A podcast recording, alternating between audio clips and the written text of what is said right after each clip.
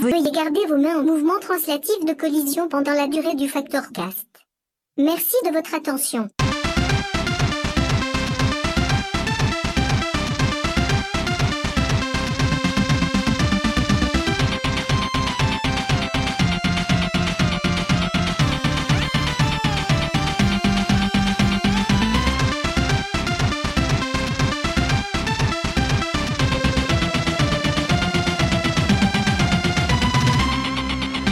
Le Factorcast. Bonsoir les pandas et les pandas et bienvenue dans l'épisode 17 du podcast de Factor News où on va parler de musique et faire des blind tests. Et ouais, ça vous l'avez pas vu venir Didier plus sérieusement, tout le monde adore parler de musique de jeux vidéo, j'en veux pour preuve le demi-milliard de chaînes YouTube consacrées aux bandes son, les OST de quasiment tous les jeux j'avais sortis, mais aussi tous les podcasts qui abordent le sujet. Et naturellement, pour le Factorcast, nous allons essayer de faire ça un peu différemment.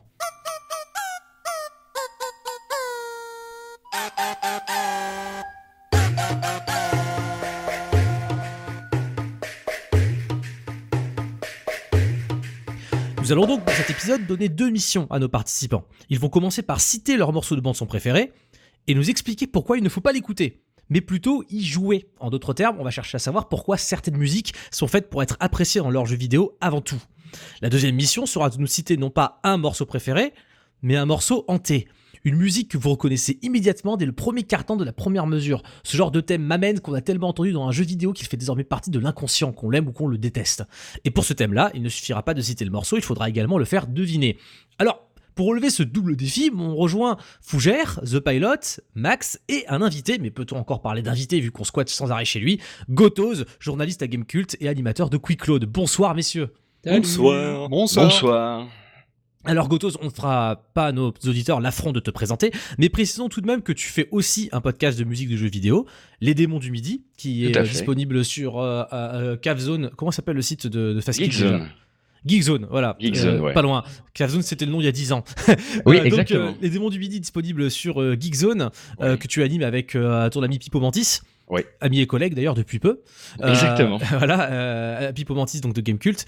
Euh, les démons du midi et donc forcément comme tu animes un podcast de musique de jeux vidéo, tu t'es tout indiqué pour venir débattre du sujet avec nous. Donc merci d'être là, Gotoz.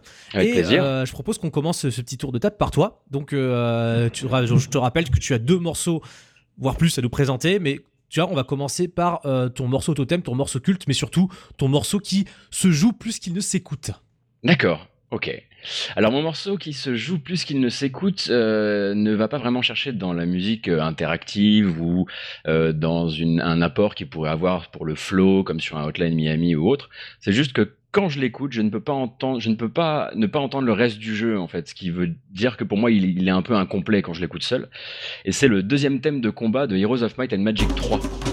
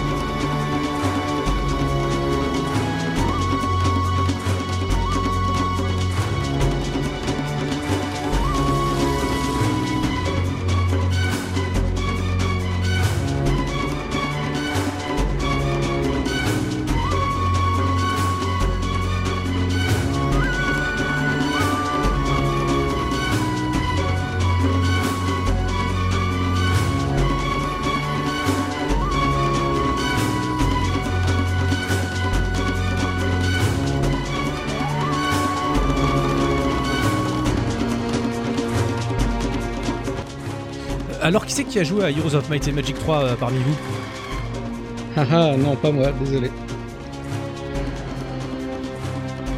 Pas du tout. Gère Un, pff, un, un Heroes Might and Magic, mais lequel j'en sais rien du tout.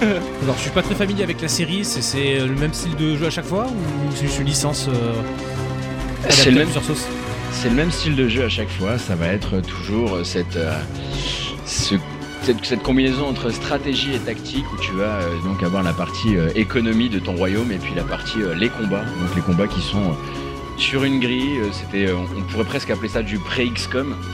euh, quelque part et, et donc tu avais tu les- c'était en vue du dessus avec chaque petit personnage de ton de ton armée avait en fait un chiffre en dessous qui disait en fait combien de personnages il représentait exactement. Donc s'il y avait un paysan avec 1500, c'était en vérité 1500 paysans groupés sous, sous un, un seul pion. D'accord. Donc ouais, t'as un truc un peu tactical. euh, Un peu, ta- un peu tactical, ouais. Un peu Voilà, j'imagine que dans ce genre de jeu-là, les combats, ça prend vachement de temps et euh, la musique reste la même pendant tout le combat. euh. C'est alors il y, y en a plusieurs qui tournent, mais c'est surtout qu'en fait le, le- les, combats vont vont vont durer un certain temps et avoir un, un certain poids parce que c'est euh, c'est vraiment un jeu où tu amasses de la troupe, des troupes, des troupes, des troupes, des troupes tout le temps et le but c'est d'en perdre le moins possible. Donc c'est beaucoup d'enjeux. Et, euh, et ce morceau-là, en fait, quand je l'écoute, parce que bizarrement, ça, bon, c'est pas non plus de la, musique savante, hein, mais euh, c'est un morceau, c'est une BO que j'écoute beaucoup. Euh, je, je n'arrive pas à ne pas entendre tout le boulot du sound designer qui s'occupait de faire les bruits d'attaque, de déplacement des différentes, euh, des différentes euh, troupes. Et en fait, pour moi, ça fait, j'ai vraiment l'impression qu'il y a eu dans la création du morceau une sorte de volonté de, de faire des morceaux qui occupent une seule plage des fréquences, histoire que euh, ressorte un maximum euh, le bruit du euh, souffle, souffle de feu du dragon, le bruit de la boule de, la boule d'énergie du sorcier, etc. Et c'est vraiment un truc euh, qui, je peux l'écouter seul pour moi, c'est un peu déjà perdre euh, le travail qui, à mon avis, était conjoint entre compositeur et sound designer. D'accord, ça c'est très intéressant effectivement parce que euh, ben, si personne n'a joué au jeu, je pense que vous êtes dans la même situation que moi. Euh, la, à la première écoute, je vois un morceau qui, j'entends un morceau qui m'a l'air quand même relativement riche. Ce n'est pas euh, juste Ouais. une note de synthé qui flotte. Il y a quand même une orchestration. euh, il se passe des choses en l'écoutant comme ça et il n'y a pas les bruitages. Non, effectivement, effectivement, c'est il a en plus il y a, il y a des thèmes plus discrets de combat où il y a juste la percu sans le sans les petites flûtes, mais c'est vrai que là où peut-être le travail le bon travail a été fait, probablement aussi sur le mixage, euh, ce qui faisait que euh, enfin quand quand un quand t'avais un dragon ou 25 dragons qui volaient euh, d'une euh, d'une seule d'un seul d'un seul tenant, ça faisait vraiment et c'était une vraie une vraie satisfaction qui qui qui qui venait juste qui venait compléter la musique en fait. D'accord, les, les bruitages, euh, euh, enfin, j'imagine qu'on aura l'occasion de passer euh, dans ce podcast un extrait avec des bruitages pour visualiser le, le Mhm. paysage sonore. Euh, mais les bruitages, tu, tu les résoudrais comment C'est des bruitages, euh, c'est pas des bruitages jeux vidéo qui font des bips musicaux, c'est plutôt des trucs réalistes? Ouais, c'est ouais, c'est de la volonté, on va dire, de réalisme des mecs qui faisaient ça avec du avec trois bouts de ficelle dans les années 90, Mhm. euh, où tu sais très bien que les mecs ils soufflaient très fort dans leur micro pour faire le souffle du dragon, et où tu sais qu'il y avait quasiment toute la, enfin, la, la moitié du studio de développement qui était passé derrière le micro pour faire euh, les paysans qui meurent, les euh, les ah, les voilà, c'était très, euh, ça faisait digitaliser quoi, mais c'était digitalisé. D'accord, bah, tu me dis ça, je pense au STR à la Age of Empire, tu vois. euh, Voilà, mais, euh, ça, se, ça se réclame en termes de sound design et d'ambiance sonore euh, un peu de la même école. Ouais. D'accord, Fougère, tu voulais dire quelque chose? Et je dis, j'aime bien LP qui parle de volonté de réalisme dans les bruitages à propos d'un jeu de fantasy. Donc, ouais. Alors oui, Ah ouais, les dragons très très réalistes. hein. C'est vrai l'a même pas dit, mais oui, effectivement. Parce que pour euh, moi, il y, a- il y a deux écoles de bruitage en fait. Euh, tu me dis ça, moi je pense à l'école euh, Sonic sur Mega Drive où quand il saute ça fait blup, et Oui, l'école oui, Sonic oui. Dreamcast où quand il saute ça fait. Voilà, Oui, donc il y a le blup et le. C'est c'est deux, deux écoles euh, irréconciliables pour moi, mais d'accord, ouais. Euh, fort bien. Euh, ouais, bah, du coup, euh, je, je crois que tu, tu- tu disais quoi Le deuxième thème de combat ou quand t'as introduit le morceau, il y a plusieurs thèmes de combat différents dans le jeu? Ouais, ouais, c'est histoire d'avoir un minimum de rotation, puisque tu vas quand même faire beaucoup de combats, ce que tu fais contre les petits mignons qui sont sur la carte, et puis les prises de château de tes adversaires, même si, Mhm. tu joues, si tu joues en multi ou si tu jouais en, en solo d'ailleurs. Et du coup, du coup, ils avaient trois thèmes de combat, ce qui permettait de ne pas avoir trop de répétitions. D'accord. Donc, est-ce que ce thème-là euh, aurait pu rentrer dans la catégorie du thème hanté euh, qui, euh, que tu reconnais en, en moins d'une seconde? Ah. Alors, oui et non, parce qu'en vérité, je pense que dans ces deux premières secondes, je pourrais tout à fait avoir un dilemme avec Pharaon. Qui, me poserait bien du souci parce que je pense que c'est vraiment je me demande même si l'emprunt de la, la ligne parce que c'était des c'était des banques hein, ils faisaient ça avec des banques de de percu etc je me demande si la, la ligne de percu a pas été empruntée au même endroit des par les deux jeux donc. Ah, c'est tout un univers là. Si tu, recon- si tu concilies Edge of, Heroes of Magic Magic, Pharaon, Kaiser 3 et toute cette galaxie, on a une petite bulle de visuelle et sonore de, de PC gaming euh, tout à fait fascinante, je pense. euh. enfin, en tout cas, moi qui n'ai pas euh, du tout joué à, à Magic Magic, j'ai joué à Pharaon et à Kaiser 3 et j'ai- déjà le petit parfum euh, du disque dur Windows 95 qui, qui ronronne. Au fougère? J'ai joué à Pharaon aussi, beaucoup. Ah ouais. ouais. On est d'accord, c'est bien le jeu où il faut mettre des pompiers partout, sinon ta vie, ta vie le crame. Ouais. Exactement. Voilà, très bien, je m'en rappelle. Mais en même temps, il fait soleil, c'est normal. Oui, ah oui, oui, bah oui, bah Kaiser 3 aussi, Très tu comprends, c'est c'est méditerranéen, quoi. c'est sûr. Euh, J'ai cru comprendre, Gotos, que tu avais beaucoup de morceaux euh, dans tes poches euh, pour cette émission. Tout à fait. Oui, c'est vrai que j'en ai d'autres. Pour d'autres sujets plus ou moins connexes à, à, à l'impossibilité de les écouter seuls ou la difficulté de les écouter seuls. Euh, le second est, alors, est assez connu dès qu'on commence à parler de euh, l'apport de la musique dans le ressenti euh, et dans la manière, de, que tu, la manière dont tu vas aborder le jeu et la manière que tu vas avoir de jouer. Et c'est un morceau tiré de ce Super Meat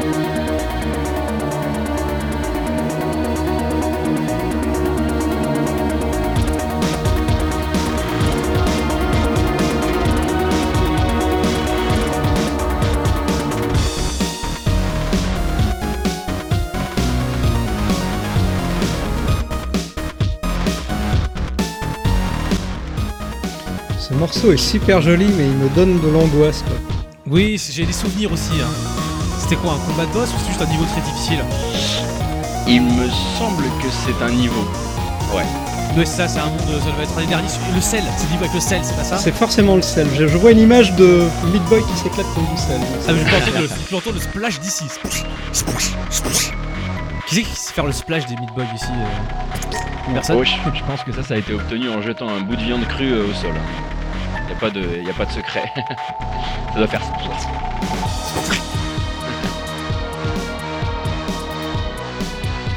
Oui, en plus, la musique de Meat Boy, euh, de Super Meat Boy, qui a pas mal de, de solos, de sweep, euh, de, de- comment dire, de, de petits passages un petit peu. euh, De phases différentes, etc. Ouais. voilà, même c'est assez riche à écouter. Tu vois, le, le- le petit solo, par exemple, au début, là, l'espèce de, de shred. euh, quand j'y jouais, je j'y prêtais pas tellement attention parce qu'en plus, si je ne m'abuse, par défaut, le volume est relativement bas de la musique sur Super Meat Boy.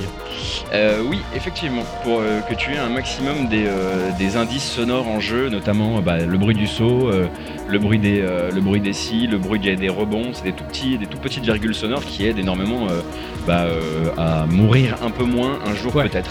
Voilà, rappelons-le pour ceux qui euh, euh, préfèrent les jeux narrativistes. super Meat Boy, c'est un jeu de plateforme euh, super difficile, du moins Ouais. super exigeant, sorti, euh, ça va faire un peu plus de 10 ans maintenant, je crois un peu moins de 10 ans, Ouais. Voire même 10 ans exactement, je crois. Et Super Meat Boy, donc, se joue un petit peu comme un Super Mario, vous pouvez courir, grimper, vous accrocher un peu au mur, et c'est un jeu où on meurt très vite et on repop immédiatement. Donc Voilà. euh, imaginez euh, un, un gameplay qui, euh, en gros, vous fait vous précipiter dans le vide ou sur des scies, euh, je vois des scies ou des cascades de sel, plein de trucs qui essaient de vous tuer, et vous recommencez instantanément, et la musique, elle, ne recommence pas. Oui, elle Ouais. continue. Ah c'est un des, un des rares jeux où la musique n'a pas. Enfin, après, il y en a plein qui l'ont Ouais, ont il y a- copié en cette fait, idée, mais c'est un des premiers qui, qui, qui avait fait voilà. ça. hein. C'est-à-dire que comme tu le dis, Zep, effectivement, de, de mémoire, c'est un des premiers qui... euh, Enfin, pas tout à fait le premier, je pense à Crash Bandicoot qui fonctionne également comme ça, mais c'est un des premiers avec un rythme réellement super enchaîné où tu meurs, tu recommences, tu meurs, tu recommences, tu meurs, tu recommences. Mm. Et, euh, et, et voilà, le fait que tu recommences pas très loin de là où t'es mort aussi, les niveaux se résolvent très rapidement euh, quand l'exécution est parfaite. C'est, euh, il faut juste être très fort, brillant pendant quelques secondes, et où on passe au niveau et ensuite on enchaîne sur le suivant, ce qui est pas très différent d'un jeu comme Céleste par exemple, mais Exactement, Céleste, musicalement rien à voir. Rien à voir, mais quand même la même volonté euh, de pouvoir te cueillir à n'importe quel moment après la mort euh, en conservant l'envie chez le joueur. Euh, parce que c'est un jeu qui fonctionne, c'est deux jeux qui fonctionnent énormément sur le concept de flow, donc euh, Mhm. vraiment la, la mise en condition du joueur. Et faut pas, euh, faut que même si ton morceau a plusieurs plusieurs mouvements et qu'il a des accalmies, etc., il faut qu'il y ait toujours un- un- une motivation à filer toujours vers la droite, toujours toujours vers la droite, et si possible, ben en tombant pas dans le premier précipice juste juste là où tu réapparais, puisque c'est un des un des trucs que tu découvres quand tu commences à jouer sur un Meat Boy, c'est que tu tu laisses juste le stick vers la droite et tu vas retomber dans le même trou genre cinq fois le temps que ton cerveau se rallume en fait. Et, euh, et et ça, c'est le, bah, c'est le boulot de Danny Barnowski qui l'a, fait connaître. Avant ça, il avait fait Cannabalt, qui avait lui aussi euh, le même genre de, de, de musique, mais un seul morceau, euh, puisque Oui. Cannabalt, c'était une petite aventure. Mais, mais toute la, la, BO de Meat Boy est construite comme ça. Alors déjà, c'est très agressif. C'est très, c'est censé venir te prendre au trip et t'emmener quelque part. Et il a fallu que Baranowski il aille encore plus haut sur d'autres morceaux qui sont les thèmes des boss, parce que tu ne fais pas que sauter, etc. Il va y avoir des moments où tu es piégé dans un écran avec une bestiole à pustule qui veut, qui veut ta mort. Et là, il a fallu être encore plus violent dans la composition. Et, euh, et c'est marrant parce que le mec, ensuite, dans ce qu'il a fait, était plus dans le doux. Et on n'est pas revenu le chercher parce qu'on s'est dit, bon, là, on pense qu'il est allé au bout de ce qu'il savait faire en termes de, en termes de violence. D'accord, c'est pas lui qui s'est occupé du dernier euh, jeu de, de la team Mid, justement, euh, The End is Nigh? Euh, c'est Ridiculon, c'est ceux qui ont pris le relais après une, la petite fâcherie entre l'un des créateurs de Super Meat Boy et Danny Baranowski. D'accord. Qu'ils ne travaillent plus ensemble maintenant. Ok, donc oui, c'est une, une, page qui s'est tournée du coup. Ouais. voilà, bah, comme tu disais, je crois, en introduisant le morceau, là, on a sur on est sur une, euh, un, lien entre euh, le rythme musical et le rythme du jeu en fait, euh, qui fait que quand les morceaux sont énervés, bah, le, la façon de jouer l'est également. Et, et ce qu'on perd en écoutant le morceau sans y jouer, j'y présume, c'est aussi cette nervosité qu'on ressent à, à, enchaîner les niveaux, à gagner de, de, la dextérité, à mourir, à recommencer, etc. Oui, puis tu perds une intention d'auteur aussi qui est vraiment là pour le coup. certes, on n'est pas dans la musique interactive, enfin mhm. si, mais on est dans une autre forme d'interactivité et l'écouter seul, même si c'est un album que j'aime beaucoup, bah, soit tu n'y as pas joué et tu ne sais pas ce que tu rates, soit tu y as joué et il va quand même te fournir une sorte de euh, syndrome de stress post-traumatique euh, qui est assez intéressant d'ailleurs pour tous les gens qui ont euh, essayé ou réussi pour terminer sur Meat Boy. Ah, moi, bah, moi, ça m'a ça m'aidait à me calmer en fait. Ça, ça m'empêchait de balancer la, la, manette dans la télé. Mmh. Euh, mais ça peut être ça aussi, ça peut faciliter le. On en parlait dans l'épisode précédent justement sur les, les, jeux qui nous font nous sentir bien.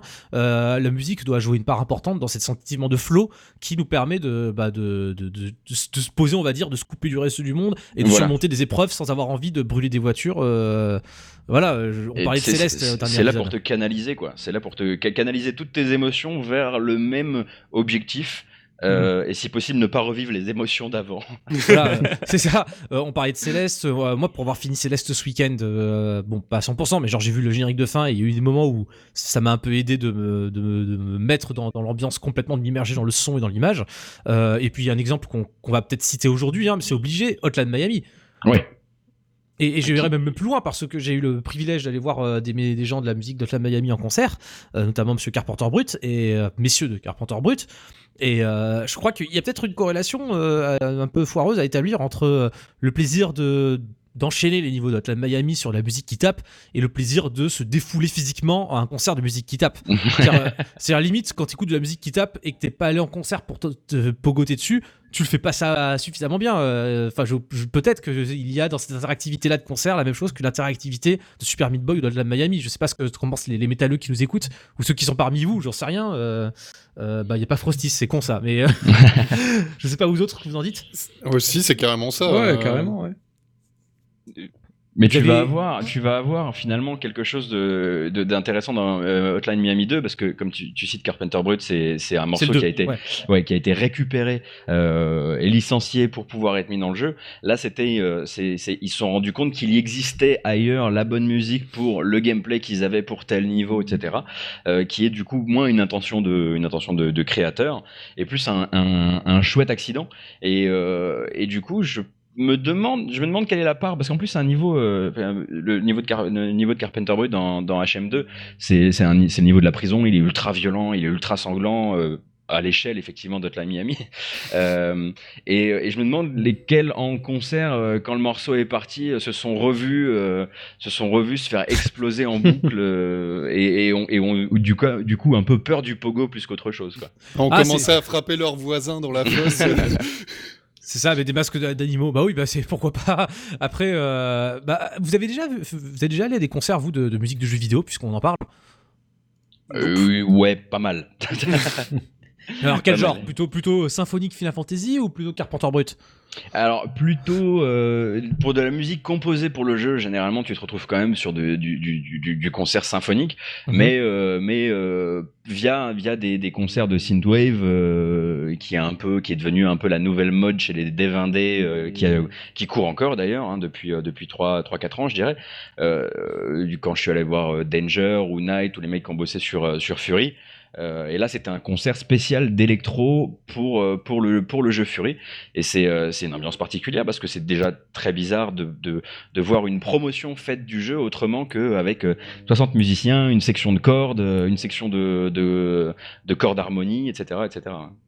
Oui, voilà, bah, c'était juste pour voir si tu re- ressentais, euh, si vous avez ressenti euh, quelque chose de, de proche euh, de ce que de ce à quoi que vous avez ressenti en jouant, parce que bon, les concerts symphoniques, c'est peut-être pas, ça parle pas aux mêmes organes que. Non, ça parle pas. ça parle- souvent, ça parle un petit peu plus effectivement à la fibre nostalgique. C'est pour ça aussi qu'il souvent il passe par le par le par la projection d'images qui permet de voilà de créer vraiment une petite bulle. Et on, on retourne un petit peu sur votre votre dernière thématique, le côté un peu doudou de l'affaire. Euh, mais euh, mais il y a il existe quelques concerts même s'ils font euh, qui font du jazz ou qui font du, du symphonique qui se permettent d'aller taper dans des références qui sont pas de la pure de la Mm. pure nostalgie parce que c'est pas des c'est pas des Final Fantasy, c'est pas des Zelda, c'est pas des, des MGS ou les trucs habituels. Là d'ailleurs à la fin de l'année, il y a un quadruple concert organisé en Pologne euh, qui va sur des références que les gens ont un peu moins l'habitude de voir euh, de voir en concert genre euh, bah, Diablo, un concert Diablo, ça n'existe pas, ça n'existe pas trop. Généralement, on se, on se cantonne à World of Warcraft quand on va chez Blizzard. Mhm. Euh, ils font un concert sur Ori and the Blind Forest qui lui est vraiment un- va être un truc tire-larme comme pas possible. Oh ouais. Euh, et ils en font un sur Grim Fandango, donc je suis absolument heureux. Et d'ailleurs, j'ai pris mes places. Voilà. D'accord. Le, le contraire m'aurait étonné, effectivement. Euh, ouais, bah oui, carrément. euh, je- je- j'avais- tu parlais de visuel tout à l'heure. C'est vrai que dans les concerts Saint-Web que j'ai pu faire, il y a beaucoup de VJ. C'est Ouais. partie intégrante du truc. Et voilà, je pense que même pour les gens qui ne jouent pas aux jeux vidéo, ils peuvent retrouver certaines évocations du jeu vidéo à travers le, bah, le synthé, euh, les, les, les, les, les vagues carrées, ce genre de choses-là, quoi. Mhm. Euh, mais on s'écarte un petit peu. euh, je crois, en tout cas, on a parlé de Super Meat Boy, on a parlé de Heroes of Might and Magic, donc deux morceaux qui sont pas interactifs en soi. donc quand tu les entends sur YouTube, mettons, c'est le même son que, que que sur un jeu vidéo sans les bruitages. Sans Voilà. le Est-ce bruitage que, et euh, est-ce que dans tes exemples, tu as quelque chose qui diverge un peu de ce modèle-là? Alors, je suis, euh, je suis désolé, j'ai- je me suis, euh, je me suis joué malheureusement de votre, de votre, des devoirs que vous m'avez donnés. Le dernier est encore autre chose, mais c'est toujours pas dans l'interactivité directe. Donc c'est un morceau qui est tiré de- du premier Wipeout, ça s'appelle Message. Et là, c'est plus mon rapport à un genre de musique que j'exècre, mais que j'adore en jeu.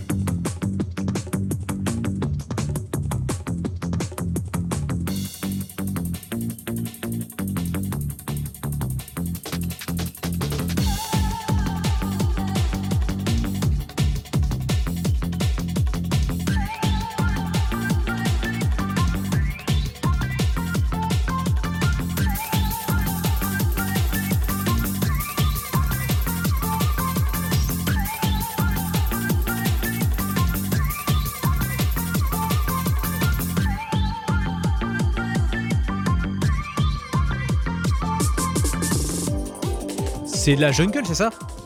C'est de l'acide, euh, de la jungle aussi, ouais, c'est euh, toute, euh, toute l'électro anglaise, bah, justement, des années 90, Mhm. où ils étaient, ils étaient tout à fait à la pointe. C'est signé donc Cold Storage, un mec qui s'appelle Tim Wright, qui a surtout, s'est surtout fait connaître en- dans le jeu vidéo avec Wipeout. Wipeout, donc, qui pour rappel est un jeu de course futuriste avec des, on va dire des vaisseaux, euh, euh, pas vraiment aéroglisseurs, mais euh, à répulsion, on va dire ça comme ça, c'est-à-dire qu'ils flottent au-dessus de la piste. Gravité zéro, Euh, c'est bien. Gravité zéro. Ouais, ouais, Ouais, gravité pas vraiment. zéro. ouais. C'est c'est un peu, c'est anti-grave mais pas trop. Euh, et donc c'est du, c'est de la course très rapide avec beaucoup de dérives dans les virages. Euh, toute une, une esthétique qui elle aussi était euh, empruntée à tous les courants euh, graphiques des années euh, 90 euh, euh, en Grande-Bretagne puisque c'était fait par euh, Designer euh, Republic. de Designer Republic. Merci beaucoup. Et, euh, et c'est marrant parce que euh, ça tu me le, tu me le fais écouter euh, seul en soirée. Je vais te dire écoute, euh, je pense on peut trouver une autre playlist que ça. Euh, en revanche, diplomate le Gotos en soirée. Hein. en revanche, ouais, ouais, plutôt. Et en revanche, en jeu, c'est parfait. C'est parfaitement dans le, dans, dans le, le, le- le dynamisme du jeu. L'esthétique. Euh, L'esthétique. euh, il avait aussi, de- lui aussi, un, un côté euh, euh, tu exploses, tu réapparais. Euh, et en plus, il est, euh, il est, c'est, bizarre parce qu'en fait, les, BPM sont calés beaucoup plus haut que la vitesse de base euh, de ton vaisseau. Donc, ton vaisseau de base a l'air de se traîner par rapport à la musique. Et donc, ça te donne toujours envie de courir, de faire la course parfaite et le tracé parfait pour avoir tous les turbos et pouvoir adapter ta vitesse et qu'elle soit un peu plus calée sur ce que la musique t'enjoint à faire en fait. Et pour moi, ça marche, ça marche à fond. Euh, et d'ailleurs, quand ils sont passés à des, à des morceaux licenciés, puisque voilà, je pense qu'il y a toute une génération de joueurs qui ont découvert Prodigy via Wipeout 2097. Mhm. Euh, bon, certes, c'était très cool, mais j'aimais beaucoup euh, l'espèce de, de, de- de- la décomplexion absolue de, ce que faisait euh, Cold Storage sur le premier Wipeout. De la musique faite sur mesure, donc une véritable Ouais, ouais, bande ouais. originale. Euh, alors que les Wipeout euh, futurs et beaucoup de jeux d'ailleurs, hein, quand la mode s'est vraiment répandue, ont- sont passés, comme tu le dis, à la musique licenciée. Euh, Mhm. Je pense à Burnout par exemple. euh, je, je, je- Dieu sait que j'aime Burnout, mais c'est, euh, euh, il y a tout, il y a tout rien dans la bande son de Burnout quoi. Par contre, pour revenir à, à Wipeout, effectivement, c'est un jeu avec une physique très particulière. Ouais. C'est bien que tu le soulignes parce que moi j'ai découvert Wipeout. Bon, comme tout le monde, effectivement, j'ai vu les CD démos tourner en 1995-96, là, les belles années. Mais j'ai vraiment joué à Wipeout beaucoup, beaucoup plus tard. Et entre temps, j'ai joué à F0. X, Oui. GX notamment. Et Alors, c'est pas on- du on- tout la même physique. Carrément pas, carrément pas. J'ai même été choqué. Je fais, qu'est-ce que c'est que ce jeu? Mais c'est, mais c'est lent, c'est mou, ça flotte, c'est une, c'est une savonnette antigravité le truc et tout. Mais en fait, comme tu le dis toi-même, euh, la musique euh, bah, est en raccord avec ce, avec ce style-là parce que dans Wipeout, on joue de finesse. On n'est pas, euh, on rebondit pas sur les murs comme une boule de flipper euh, de, de F0. On essaie un petit peu de, de tracer. Il y a une forme de technicité comme ça. Ouais. Donc ça peut paraître un petit peu, je pense honnêtement, pour les jeunes joueurs ou même pour ceux qui nous écoutent ou ceux qui sont avec moi ce soir, c'est peut-être un peu rigide au standard de 2018. Wipeout Ouais, 1. c'est- peut-être un peu rigide. Il faut vraiment le voir comme euh, un petit peu l'idée de la course des pod racers de Star Wars épisode 1 avant l'heure. Mhm. C'est-à-dire que tu as vraiment l'impression d'avoir une traction, ce qui veut dire que si tu commences à prendre la dérive dans les, dans les, dans, dans les virages, il, il va falloir vraiment remettre la patate pour repartir alors que tu es en travers par rapport à la route, ce qui n'est pas du tout la philosophie F0, qui F0 est, plutôt sur un côté euh, euh, collé, euh, collé à la route et, la gestion des participants. Alors c'est aussi un jeu dans lequel il y a des armes. Euh, des, des mitraillettes, des boucliers, des bombes, des mines, plein de choses. Euh, mais en même temps, c'est un jeu de course des années 90, un jeu de course euh, futuriste sans armes dans les années 90, ça aurait fait un four. Bah, c'est même un des premiers, il me semble, hein, Oui, oui, à oui, vraiment partir cette philosophie-là. Il y a eu des suivistes comme Extreme J, ainsi de suite. Wipeout, j'irais même au-delà de la musique. C'est un des premiers, je crois, un des premiers jeux vidéo qui a réussi à imposer une esthétique qui venait, bah, pour le coup, du monde de la musique, mais même plus loin que ça, du monde de, Du de- design du design, du- de la mode, euh, Mhm. alors que ben euh, c'est cliché ce que je vais dire et euh, j'espère que les, les- les- gens qui étaient euh, adultes euh, dans les années 90 me pardonneront, mais moi ça m'évoque immédiatement ce- cette transition que qu'a brillamment apporté Sony quand même à l'époque Ah oui. entre euh, le jeu vidéo à la papa ou plutôt à la gamin, le jeu vidéo Nintendo, Sega où de temps en temps il y a un peu de rock et ça va pas plus loin et c'est et cette ambiance de samedi matin sur TF1 euh, cette transition donc vers cet univers très coloré et très euh, familial vers des choses plus pointues. Et Wipeout c'était euh, bah, un, choc je pense pour pas mal de monde parce que bah c'est ça vient nulle part. Le design de Designer Republic même aujourd'hui il est assez avant-gardiste Euh, Ouais, voilà quand t'es ouais, gamin bien que sûr. c'est déchiffrer le logo des, euh, des, euh, des coureurs des écuries tu fais qu'est-ce que c'est ce truc écuries, ouais. C'était tout un, un petit alphabet et une petite, euh, un, un côté mystique qui était apporté par, par, par le design. tout à fait Mais était- mais- ouais vas-y excuse-moi faut écouter Non, non, non, pardon, pardon. Mais non, en fait, c'est vrai que c'est. Enfin, comment dire C'est c'est le moment où Play- PlayStation a, a compris rapidement qu'il fallait, il allait falloir être le cool kid. Voilà. Euh, tu- voilà. Et euh, parce que a- arrivait bientôt, euh, enfin, est arrivé quelques années plus tard, il l'avait pas prédit évidemment, euh, une console comme la 64 qui était un peu la console familiale. Et si jamais tu avais du sang dedans, t'étais là genre, waouh, il y a du sang sur Nintendo 64, les gars, je vais vous passer sang la vert. cartouche, quoi. Du voilà. sang vert. Alors que voilà sur sur sur PlayStation on était on parlait à- on parlait aux ados. Voilà. C'était on parlait aux ados donc bah de l'électro, euh, euh, faut que ça pète dans tous les sens, euh, faut que les BPM ils soient au, au max. euh, et, et Wipeout représente vraiment le, la, la première euh, la première intention de la, de la PlayStation quoi. Ah, tout à fait, je crois même que c'était la démarche de Sony en allant débaucher les, les devs de Psygnosis, donc des gens qui viennent, viennent du Ouais. monde de- du micro, de l'Amiga, de l'Atari, euh, qui était un endroit, je pense, où il y avait peut-être un peu plus de liberté, ou du moins ça parlait peut-être à d'autres sensibilités que le monde bien polissé de Nintendo et de Sega qui contrôlaient les jeux. Mais bon, c'est un autre débat. On parle de ça parce qu'on parlait d'Hotline Miami tout à l'heure, et je crois que euh, les deux ont ce point commun avec la musique, qui est que euh, ils ont apporté un univers euh, qui n'était pas forcément familier dans le jeu vidéo par le biais de la musique. C'est-à-dire que les gens Ouais. qui allaient en boîte en Angleterre en 1996 connaissaient déjà ce son-là. Et Ouais, euh, les sûr. gens, alors je sais pas si les gens qui allaient en boîte en 2010 ou 2012 connaissaient la synthwave parce qu'il me semble que c'est vraiment un truc qui vient d'internet, ce qui est encore un autre truc. Mais Ouais. euh, voilà, écouter la bande son de Wipeout, c'est déjà prendre une capsule temporelle. Euh, pour ceux qui ont vécu, euh, euh, qui ont été majeurs et vaccinés au temps où c'était le feu, et pour les gens comme moi qui étaient beaucoup plus gamins, qui n'allaient jamais tomber sur un morceau comme ça en écoutant énergie, et ou quoique je me rappelle pas de la radio à l'époque, mais voilà. Et donc ouais, écouter Wipeout pour moi c'est carrément, ça évoque plus le jeu que la radio quoi. Ouais, ouais, ouais, carrément. Alors, si jamais vous, voilà, si jamais des gens voudraient- voulaient se lancer dans la- l'aventure et découvrir la, musique de Tim Wright, je recommande vraiment son Bandcamp parce qu'en fait, euh, le mec euh, a pas mal continué à vivre sur la petite légende de, euh, de Wipeout. Et dernièrement, il a sorti un album qui, si les gens n'aiment pas trop justement la jungle, euh, revisite les morceaux d'époque et ça s'appelle en fait Chill Out. Et c'est euh, c'est que des trucs à écouter plutôt en bossant ou plutôt en, traînant chez soi. Et, euh, et il s'est pas mal réinventé le garçon. Et voilà, c'est toujours mieux. Si jamais vous, vous trouvez ça trop daté, c'est un peu plus actuel. D'accord, donc c'est un peu mieux réinventé que les compositeurs de Rareware par exemple. Par exemple, ouais. Je fais je, je fais du sarcasme mais euh, Ah non, pour- non, mais ouais. tu, tu prêches un, un converti en, en l'occurrence. ah ouais, voilà, non, mais c'est simplement qu'il y a effectivement des, des, des compositeurs qui ont gardé un style très cohérent dans le jeu vidéo entre les années 90 et aujourd'hui. Et dans le cas d'un mec comme Cold Storage euh, qui fait l'électro, effectivement, faut évoluer. Même le son de Wipeout, je pense quand tu écoutes la bande son d'un Wipeout sur PS3, c'est il y a quoi? Il y a de la drum and bass, euh, du dubstep. Ouais, il y, euh, il y a de la drum, etc. Mais c'est toujours très anglais en fait. Ça, ils ont vraiment gardé le truc. Ok, il y a toujours il y a les Chemical Brothers un peu qui traînent ou euh, Ah, je sais pas, je sais pas s'ils ont, ils ont licencié pour les Wipeout euh, PS3 et puis le dernier en date, je, je me suis pas renseigné. Max, tu voulais dire quelque chose? Ouais, euh, justement pour rebondir sur ce que tu disais sur le sur le type de son, euh, ce qu'il y a c'est que j'ai marqué aussi Wipeout dans les dans la liste des trucs qui m'avaient marqué à l'époque et euh, ce que je trouvais dans le jeu quand il est sorti c'est que la musique est assez inégale en fait. Et ce morceau là que t'as choisi, euh, typiquement en fait il y a la deuxième partie du morceau, l'espèce de break que je trouve hyper inspiré.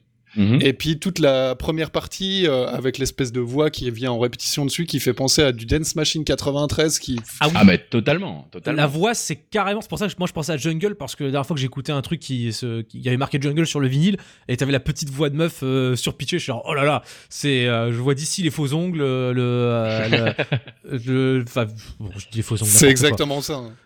Non, mais oui, bien sûr. les Les- pan- le, flu- le fluo, euh, les, les bandanas, on en portait encore un peu.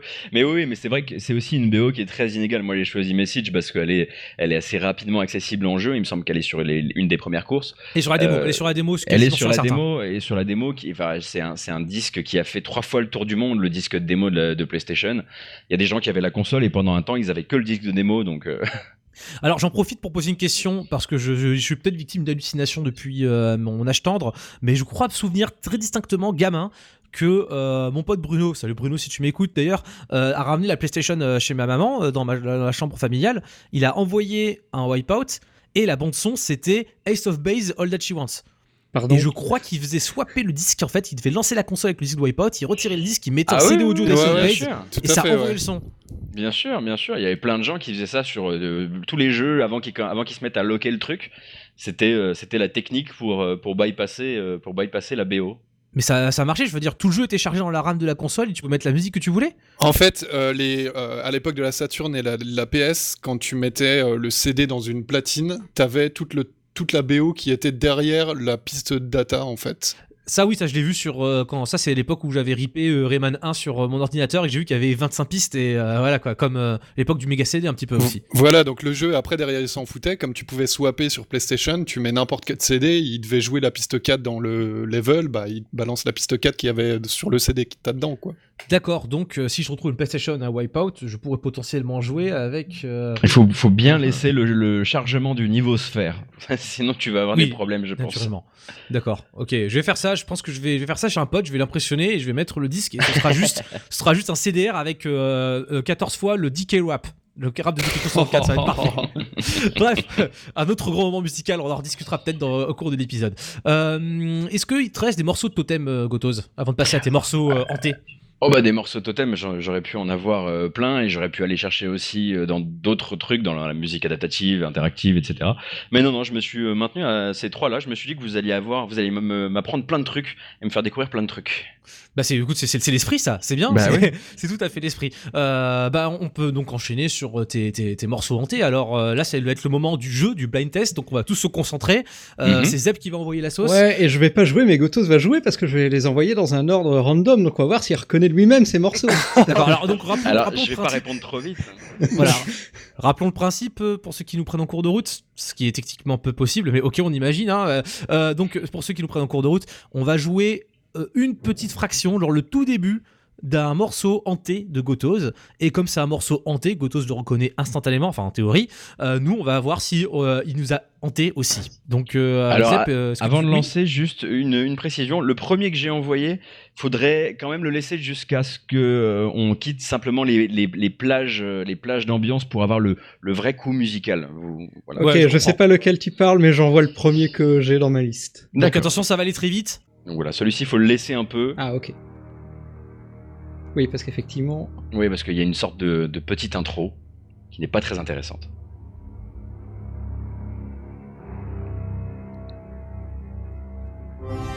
Hop. Stop Stop, stop Ah, faut, faut le faire, tac Euh, Ah mon dieu. Ça vous parle ou pas? Ça travaille euh, dans les ciboulots ou? Ah, les plages du début, ça, me- ça me fait vibrer quelque chose, mais alors le, le, le corps d'après, là, il m'a tué, quoi. Moi, j'ai pas. Euh, tu nous remets la- une- un coup The Pilot?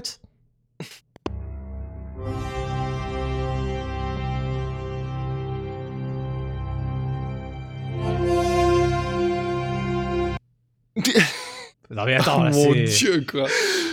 Alors, je peux, je peux peut-être vous filer un, un- un indice visuel. Euh, D'accord. ça va être si, vous, compliqué. si vous le voulez. C'est une intro qui s'ouvre sur, euh, sur euh, l'œil d'un corbeau et qui dézoome sur lui en train de s'envoler au-dessus d'une grande ville mondiale. Euh, Luigi's Mansion, c'est bon, je l'ai. Luigi... Non, c'est pas ça, merde. Je pourrais même vous dire que cette ville, c'est celle dans laquelle je suis en train d'enregistrer avec vous. on enregistre à Paris. C'est un- c'est Au un- Bruxelles dans quel pays sommes-nous c'est un Assassin's, c'est un Assassin's Creed. Non, Non, non, non, non, c'est- plus jeune que ça. C'est un point and click. Oh, Plus vieux que ça. Ah. Qui est sorti oui, oui. sur PlayStation d'ailleurs. euh, je connais que les Ouais. chevaliers de Baphomet. Et ben voilà. Sérieux? Non, Ah ouais. non. Alors, on voit, on voit le morceau entier, Zep?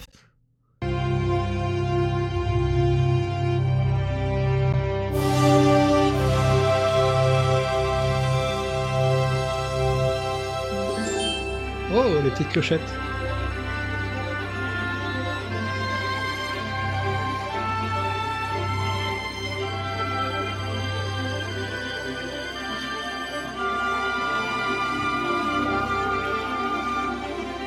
Alors, j'ai tout de même une question, Gotos.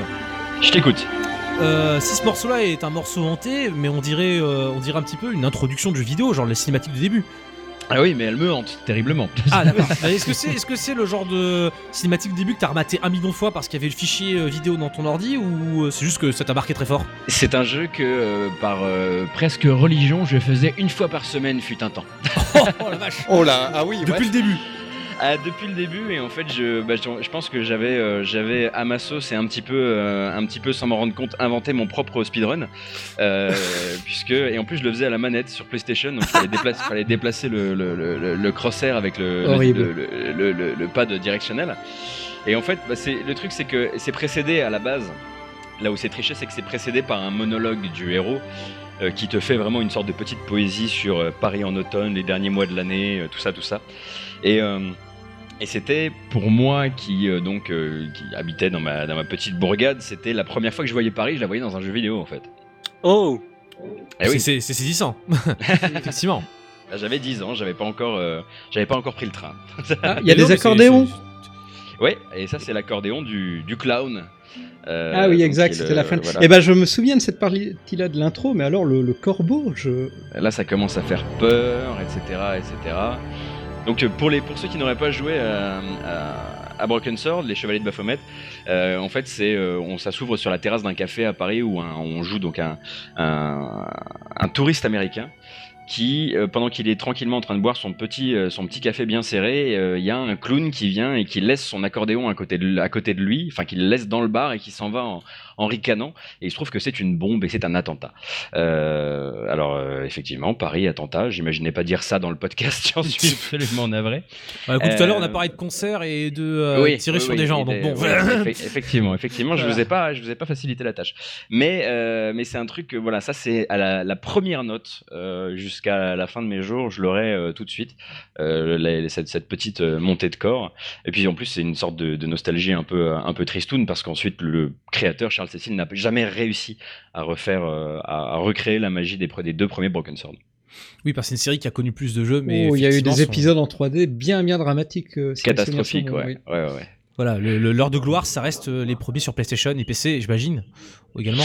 Euh, oui, oui, oui, les deux premiers. À partir du troisième, euh, ils ont été, ils ont été forcés par, euh, ben, par l'avancée de l'industrie et par l'avancée du business à passer en 3D. Et ils étaient juste tout simplement pas prêts, même à designer des puzzles en 3D. Pour eux, c'était la fin du monde et, et pour les fans, ça a été un peu la fin du monde aussi. Ah bah oui, mais c'est une époque qui était pas tendre pour le jeu d'aventure de manière Ah non. générale. Et bon, on en est revenu, hein, mais c'est vrai que c'est ce moment, c'est le moment où Tim Schafer devait galérer à trouver du taf aussi. Oui, Quoique, il était peut-être déjà sur Psychonaut, mais bon. On a Non, compris- non, il était Oh encore non, en train non, de- euh, bah lui, il a Il fait des jeux euh, de Il- il point and était, en 3D euh, par contre qui, qui ont été Ouais, réussis. ouais, donc, bah, il était en train de se battre avec, euh, avec euh, la- le développement de Grim Fandango d'ailleurs. euh, qui était euh, qui était un sacré merdier parce que donc euh, si je dis pas de bêtises Broken Sword est sorti en 95 ou 96 Euh, en 97 ou 98 sortait Grim Fandango et qui était la première fois c'est pas la première fois que Lucas faisait de, de la 3D euh, puisqu'avant ça ils avaient fait euh, euh, Monkey Island 4 euh, Oh mon Dieu. ceux qui y auraient joué eh oui Oh, Euh, oui, ça aussi, c'était bien Sur moche. PS2, hein, c'est ça? Sur, alors, sur, je crois que c'était uniquement sur PC, je voudrais pas dire de bêtises. Et d'ailleurs, Game Fandango est construit sur le moteur de, de, de Monkey Island 4. D'accord. Comme quoi, Euh, il a pas servi à rien ce jeu. ça peut toujours servir.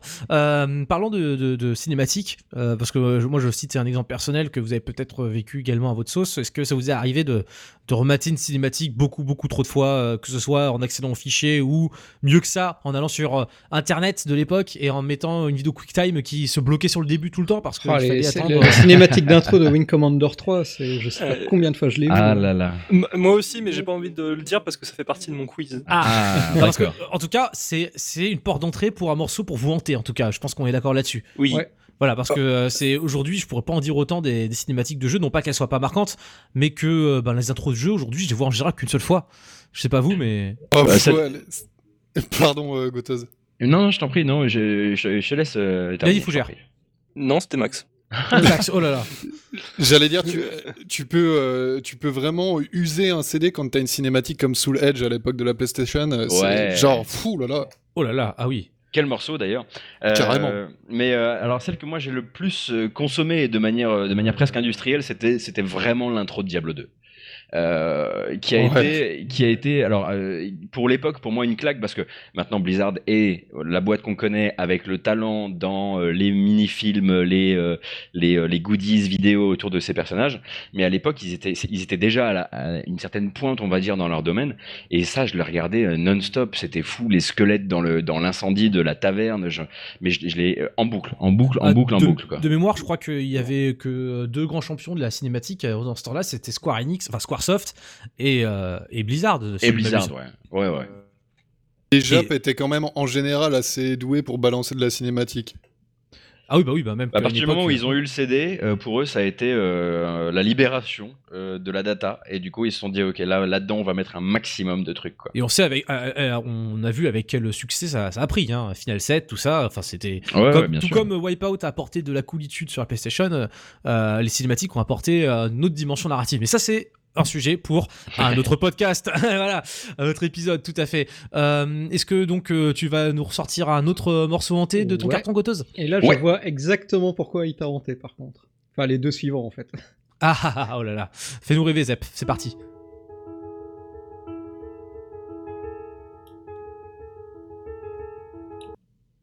Alors.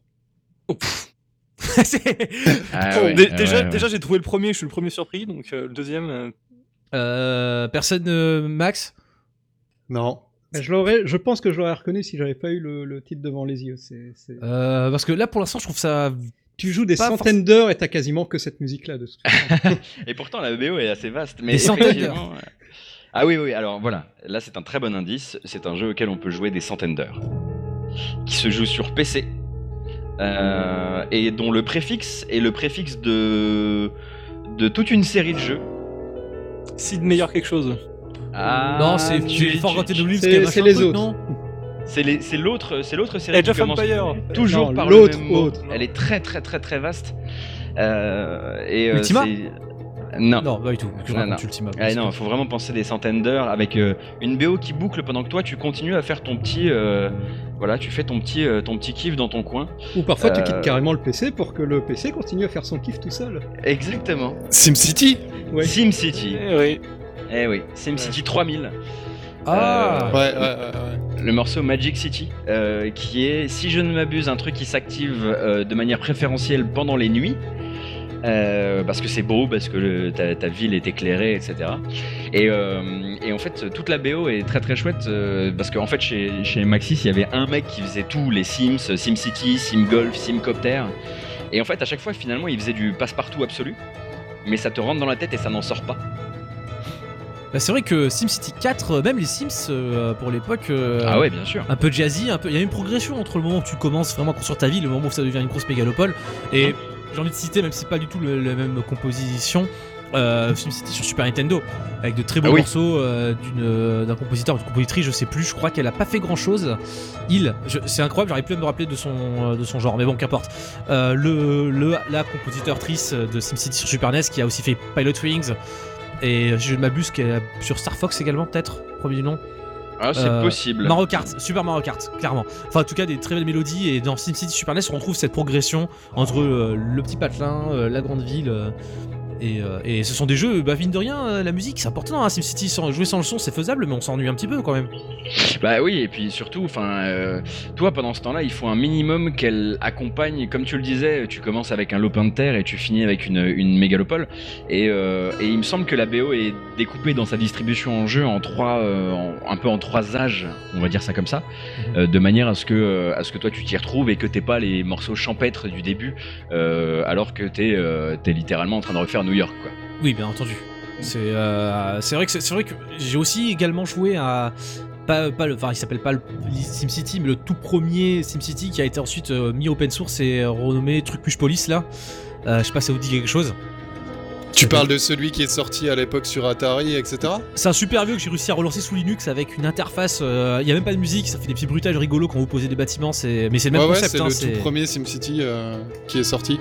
Voilà, bah, qui, qui- qui est trouvable aujourd'hui en gratuit, en open source, sous un nom différent. euh, vous, vous aurez pas de mal à le localiser en allant sur la page Wikipédia de SimCity, mais celui-là n'a pas de musique, donc c'est euh, intéressant de voir la différence entre les deux, quoi. Et donc je me suis permis de, m'infiltrer sur internet pour retrouver le nom de la compositrice, et tu avais raison puisque c'est la compositrice de Super Mario Kart, c'est Soyo Oka. Soyo Oka, exactement, voilà. Voilà. Qui avait qui est quand même euh, quelques beaux morceaux de assez poétiques de chez Nintendo, effectivement.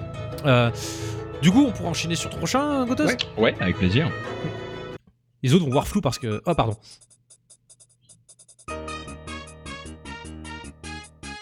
Bon, Alors, déjà, c'est du midi. Ouais. d'accord? Ok, Ah, donc c'est ça. la banque midi de chez. euh, Ok, c'est PC. CPC. Le midi, c'est Ouais, forcément ouais. du PC. Pers- per- personne ne trouve rien là autour de moi? Jack Jazz, ça fait penser à du Jack Jazz Rabbit à fond, mais. C'est pas Jazz, Ah, Jack ouais, Rabbit, il y a pas assez d'écho. euh, Enfin, je crois que c'est plus. euh, Je sais pas, pour moi, c'est pas Jack Rabbit. Je pense pas. Ga- ga- garder un style de jeu euh, plus ou moins équivalent. Ouais, j'ai donné un Plus ou indice moins. tout à l'heure. Alors, remets euh, une petite boucle, Zep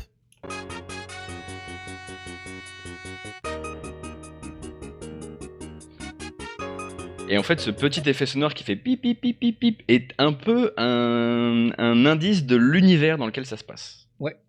Euh, Mais c'est un morceau que que t'entends un million de fois également ou... Ah ouais, ouais, ouais, non-stop, non-stop. Oh punaise. Vas-y Zep. Thème hospital. Oui. Exactement. Oh mon dieu. Ah, mais c'est en fait on est encore sur du STR euh, de la ZIC qui t'accompagne quand tu cliques partout pendant des heures, c'est ça?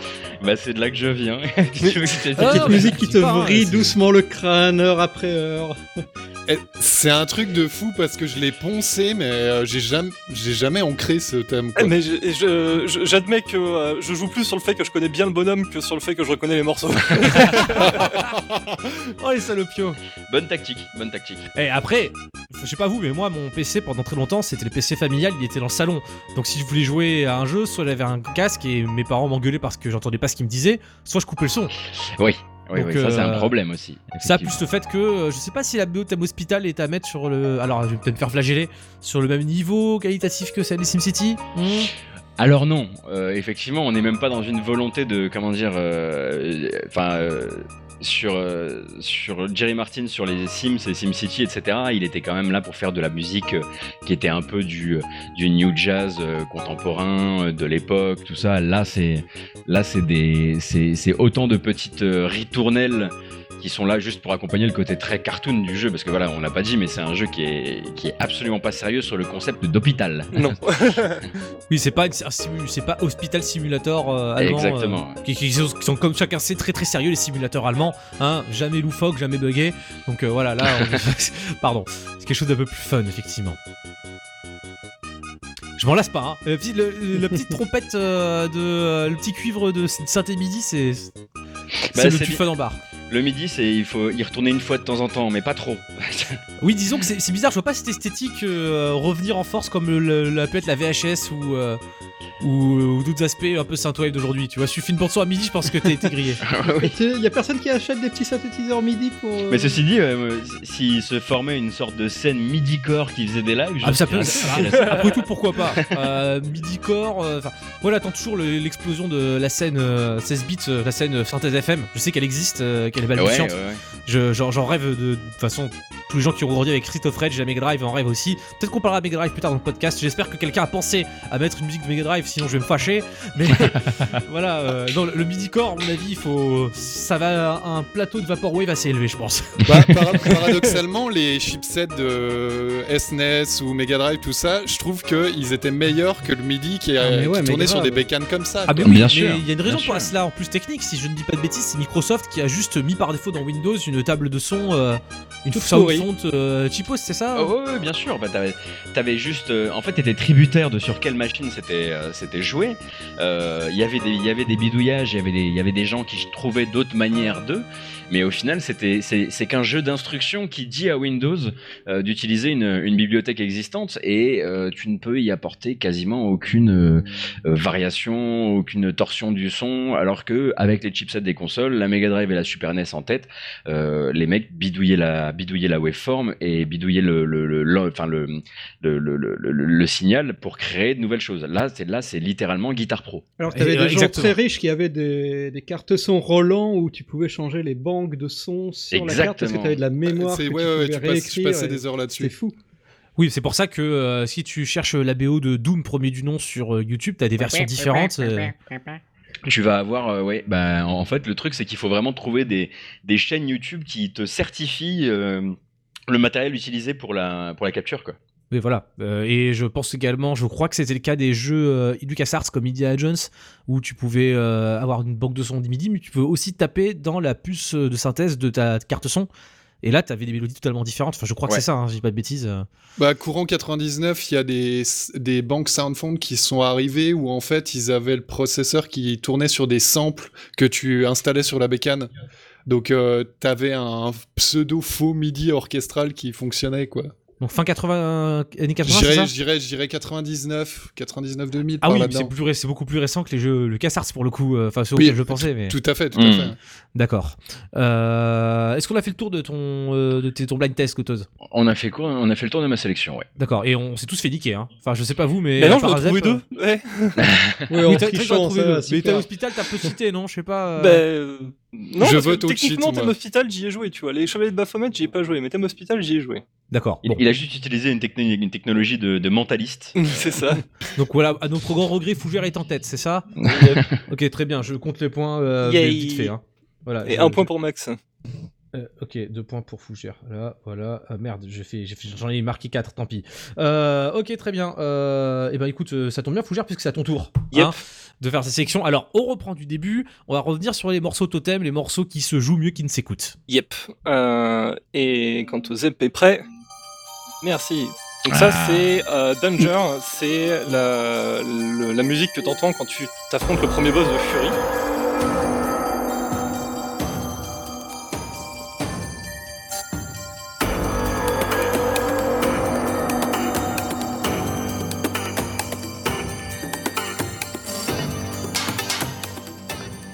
Alors, il faut parler de Fury avant tout, mais déjà, parlons vite fait de Danger, puisque euh, j'ai déjà écouté le bonhomme avant qu'il fasse de la musique de jeux vidéo. Et euh, pour ceux qui ont peut-être mis la main sur le même disque que moi, Danger, euh, mon premier contact, c'était sur une compil qui s'appelait Ever Better, avec euh, plein de sons, euh, vous savez, euh, headbanger-esque, euh, post, euh, voilà, les trucs qui étaient à la mode euh, il y a une dizaine d'années, et que j'aimais Mhm. énormément. Euh, comment ils appelaient ça à l'époque De la New Disco? Bon, il y avait des termes un peu. euh, je- avoir énormément de mal avec le vocabulaire musical, mais euh, voilà, c'était une catégorie très française, très French touch, et euh, que je trouvais très sympa. Et euh, le dernier morceau était une remix euh, d'un morceau de, alors je vais pas dire de bêtises, Château Marmont peut-être, et c'est Danger qui remixait le morceau. Et il lui avait donné un son Amiga, mais j'ai- pété un câble, j'ai fait mais, mais bon sang, ce mec-là écoute de la démo scène. Sauf que bon, y y a- en 2007, j'étais pas, pas du tout convaincu que les gens écoutaient la démo scène en dehors des gros geeks et ça m'avait retourné. Et je m'étais dit, je disais, écoute ça avec tous mes potes en disant, mais écoutez, comme ces gens-là, on joue aux jeux vidéo, on jouait à, à des vieux PC et tout. Et donc, voire dix ans plus tard, Danger faire de la musique de jeux vidéo, pour moi, c'est euh, c'est de la boucle bouclée quoi. Bah, les artistes, les artistes électro euh, sont forcément les icônes qui vont le plus chercher des sons euh, qui sortent de nulle part, quoi. Ah oui, Donc, c'est sûr. vont avoir une culture euh, là-dessus qui est assez ouf. Quoi. Ah mais c'est clair, mais après peut-être je pense que c'est par naïveté que je pensais ça il y a une dizaine d'années, mais euh, pour moi c'était juste euh, ouf que le jeu vidéo commence vraiment à s'assumer de plus en plus dans la musique électronique. Je pensais que c'était un truc qu'on n'osait pas dire. Je veux dire, le 8-8 c'est un truc qui existait en 2008. Enfin il y avait des concerts de, de chiptune, il y en avait deux par an en France quoi. Enfin de mémoire.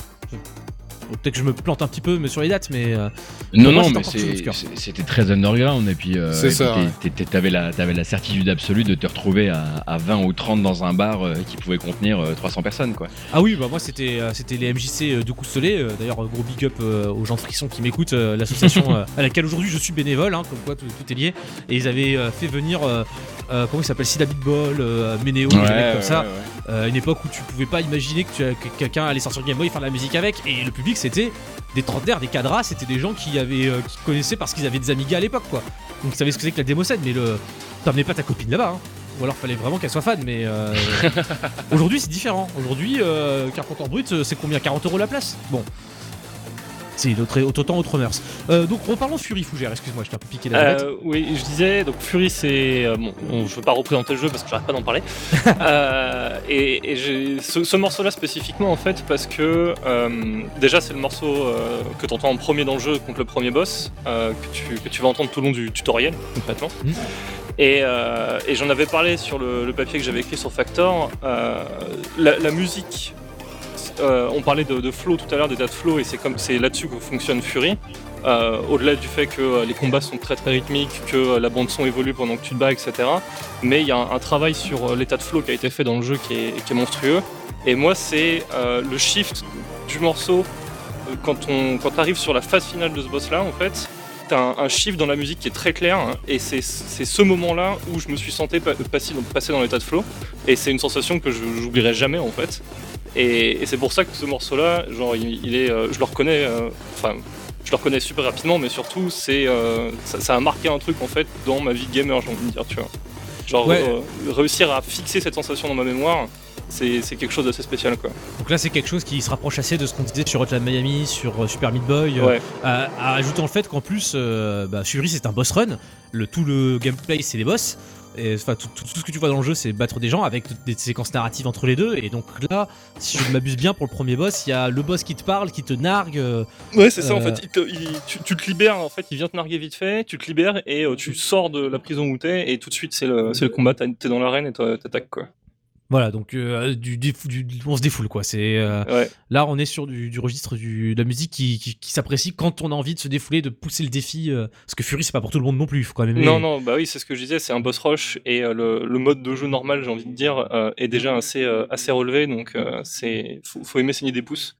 Mais, euh, Mais, ouais, ce- c'est- mais- mais le didacticiel est une très très bonne, euh, une très très bonne porte d'entrée pour savoir si tu as quelque chose à faire dans ce jeu ou pas. Euh, tu, tu vas chez un pote, il te file, le- il te fait faire le combat didacticiel. Si tu en ressors vraiment avec une haine, euh, une haine terrible pour The Game Bakers qui ont développé le jeu, bah voilà, tu l'achètes pas. C'est pas la peine. C'est ça, ça a le mérite d'être clair d'entrée de jeu, quoi. Voilà. Qu'est-ce que t'as d'autre sur ça, Fougère? Alors, euh, ce que j'ai en sac derrière, c'est euh, Ah. In the Flame de Pyre. The rights shall come to bear, illuminate the signs. The exiles shall be there. All are not the same,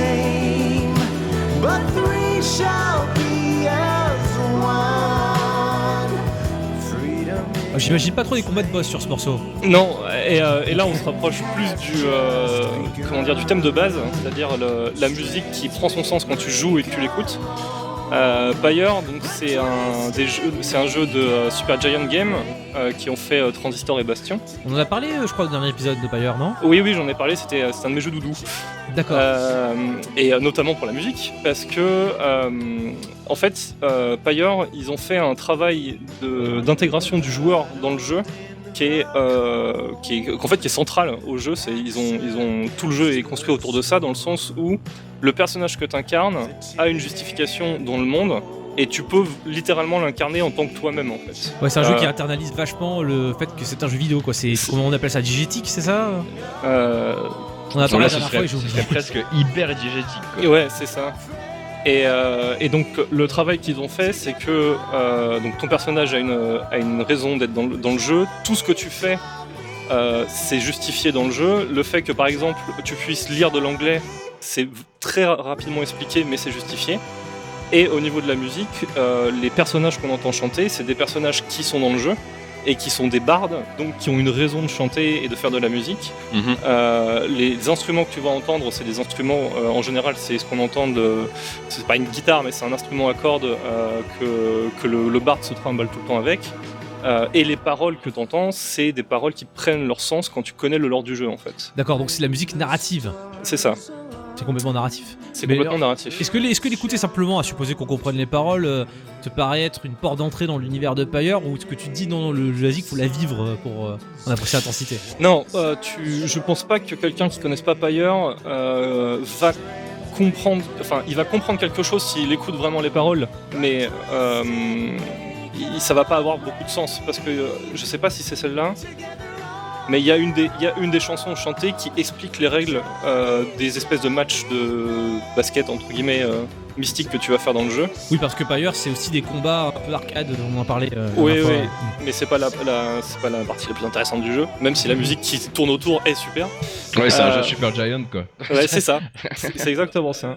Et, euh, et ouais, donc pour moi, cette musique-là, c'est vraiment un exemple de euh, les gens qui ont réfléchi leur jeu dans une direction et qui sont allés Mhm. jusqu'au bout, quoi. Mais d'ailleurs, à ce propos, euh, chez Super Giant, euh, ils ont toujours un petit peu euh, et de plus en plus travaillé l'intégration de la musique et sa et sa légitimité euh, dans le dans, dans la narration, etc. Par exemple, dans dans dans, Transistor, donc le personnage était euh, était ton personnage principal était muet, mais euh, en jeu, tu pouvais laisser enfoncer une touche pour la faire. euh, Elle faisait mm, mm, elle me me met par dessus tous les morceaux et donc ils avaient enregistré deux fois tous les morceaux, une fois simplement avec euh, avec euh, l'orchestre et une fois où avec la, la chanteuse par dessus. Où elle me me met. D'accord, c'est beau. Où elle me me met. C'est beau de me memer. c'est, c'est, mais c'est, après, c'est un effort qui fait toujours mouche. Euh, pareil, on pourrait en faire un podcast entier. Euh, récemment, j'ai joué à Nier Automata, euh, Ah oui. à qui je vois deux points communs. C'est que d'une part, bah, il y a cette intrigue. Bon, j'ai pas fait tout le jeu, hein, mais la partie que j'ai vue euh, montrer, un- semblait illustrer un soin similaire dans l'intégration des mécaniques, euh, l'internalisation des mécaniques dans l'univers du jeu. Et aussi, un truc dont on n'a pas parlé jusqu'à présent, c'est que dans les morceaux de Nier Automata, à ma grande surprise, il y a beaucoup de chants. Oui. Et c'est Oui. pas le truc. euh, on- le chant, il me semble, dans le jeu vidéo, c'est plutôt associé au morceau où on ne joue pas justement euh, la cinématique d'intro, la cinématique tout court.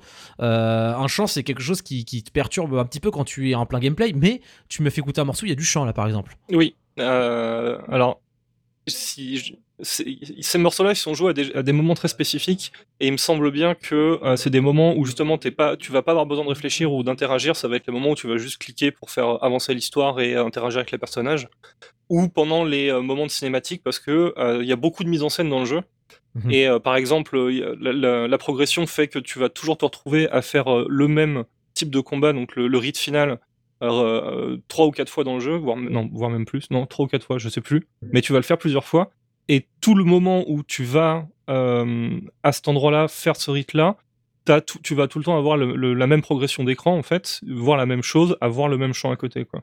Donc c'est vraiment intégré jusqu'à ce niveau-là dans le jeu. C'est du chant rituel que tu vas entendre qu'à des moments spécifiques dans le- dans l'aventure. D'accord, oui, ce qui, est, assez créatif. Enfin, je, je connais pas, j'ai pas beaucoup d'exemples en tête d'usage euh, original du chant dans le jeu vidéo, mais euh, celui-là, on est un premier que j'entends en tout cas.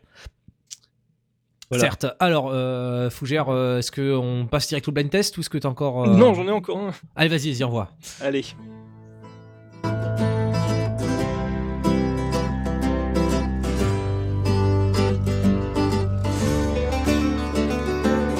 Come to me, the night is dark. Come to me, the night is long. Sing for me, I'll sing along. Sing for me, oh, sing for me. Scream.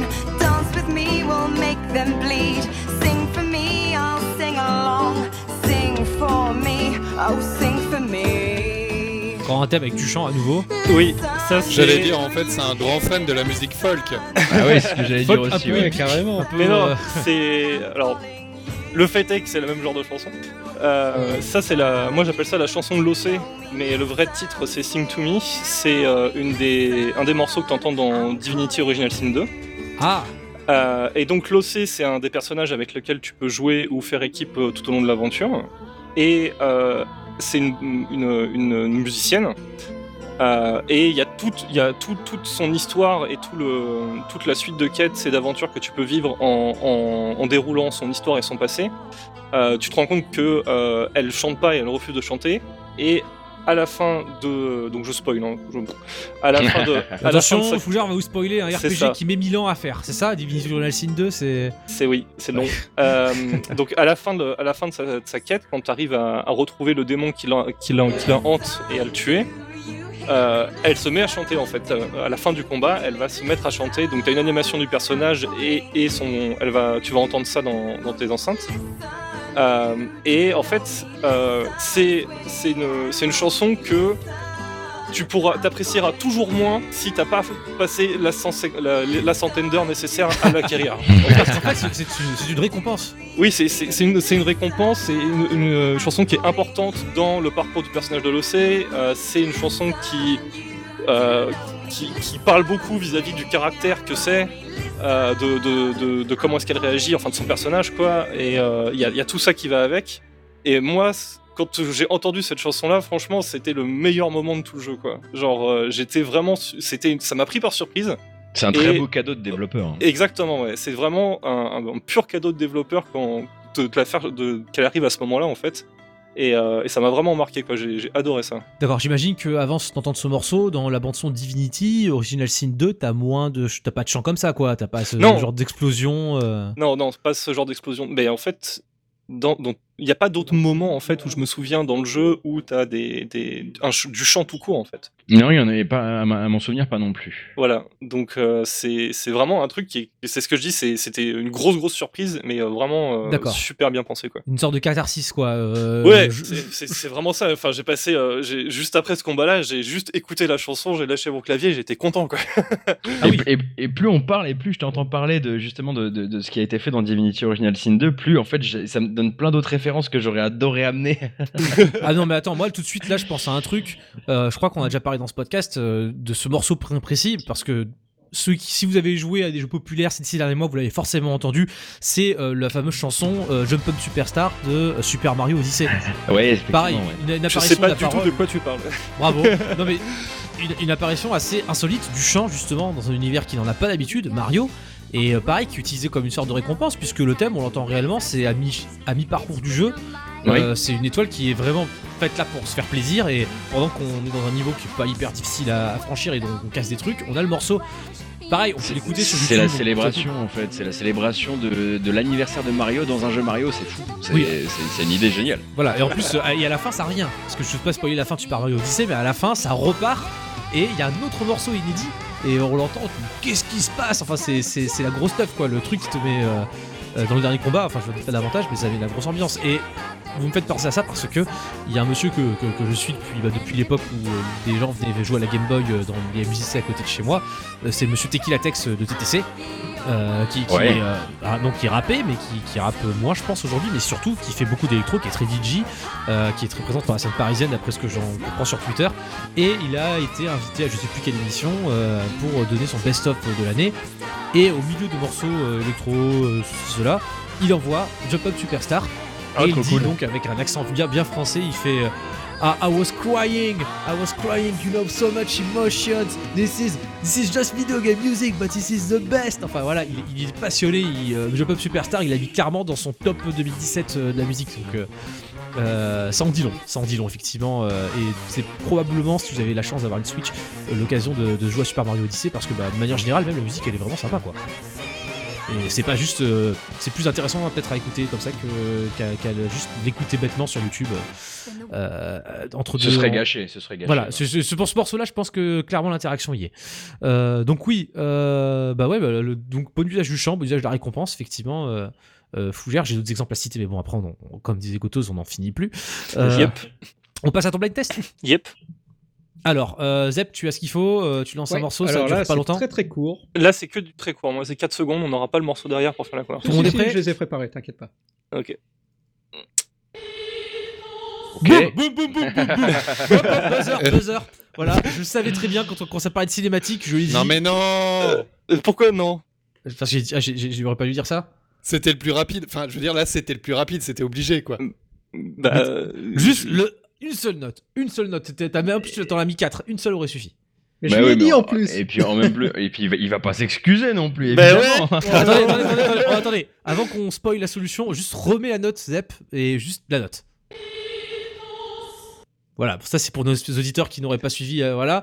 Et donc je vais vous laisser euh, répondre euh, les autres. bah attends, qui, qui c'est qui a dit euh, top en premier? Bah moi, mais je sais très bien ce que c'est.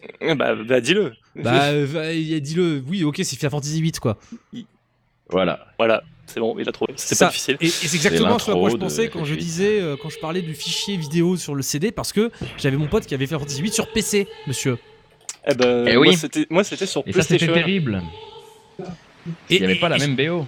Et je crois qu'on peut dire, vous me, co- vous me flagellerez si euh, vous n'êtes pas d'accord, que c'est la première grosse intro cinématique euh, d'un Final Fantasy, puisque euh, le 7 et les jeux d'avant, mais surtout le 7, puisque c'est la première une cinématique en 3D, on est dans une cinématique euh, narrative. C'est-à-dire que ça, on- il y a une séquence et le, jeu, le scénario commence. Alors que là, c'est un montage.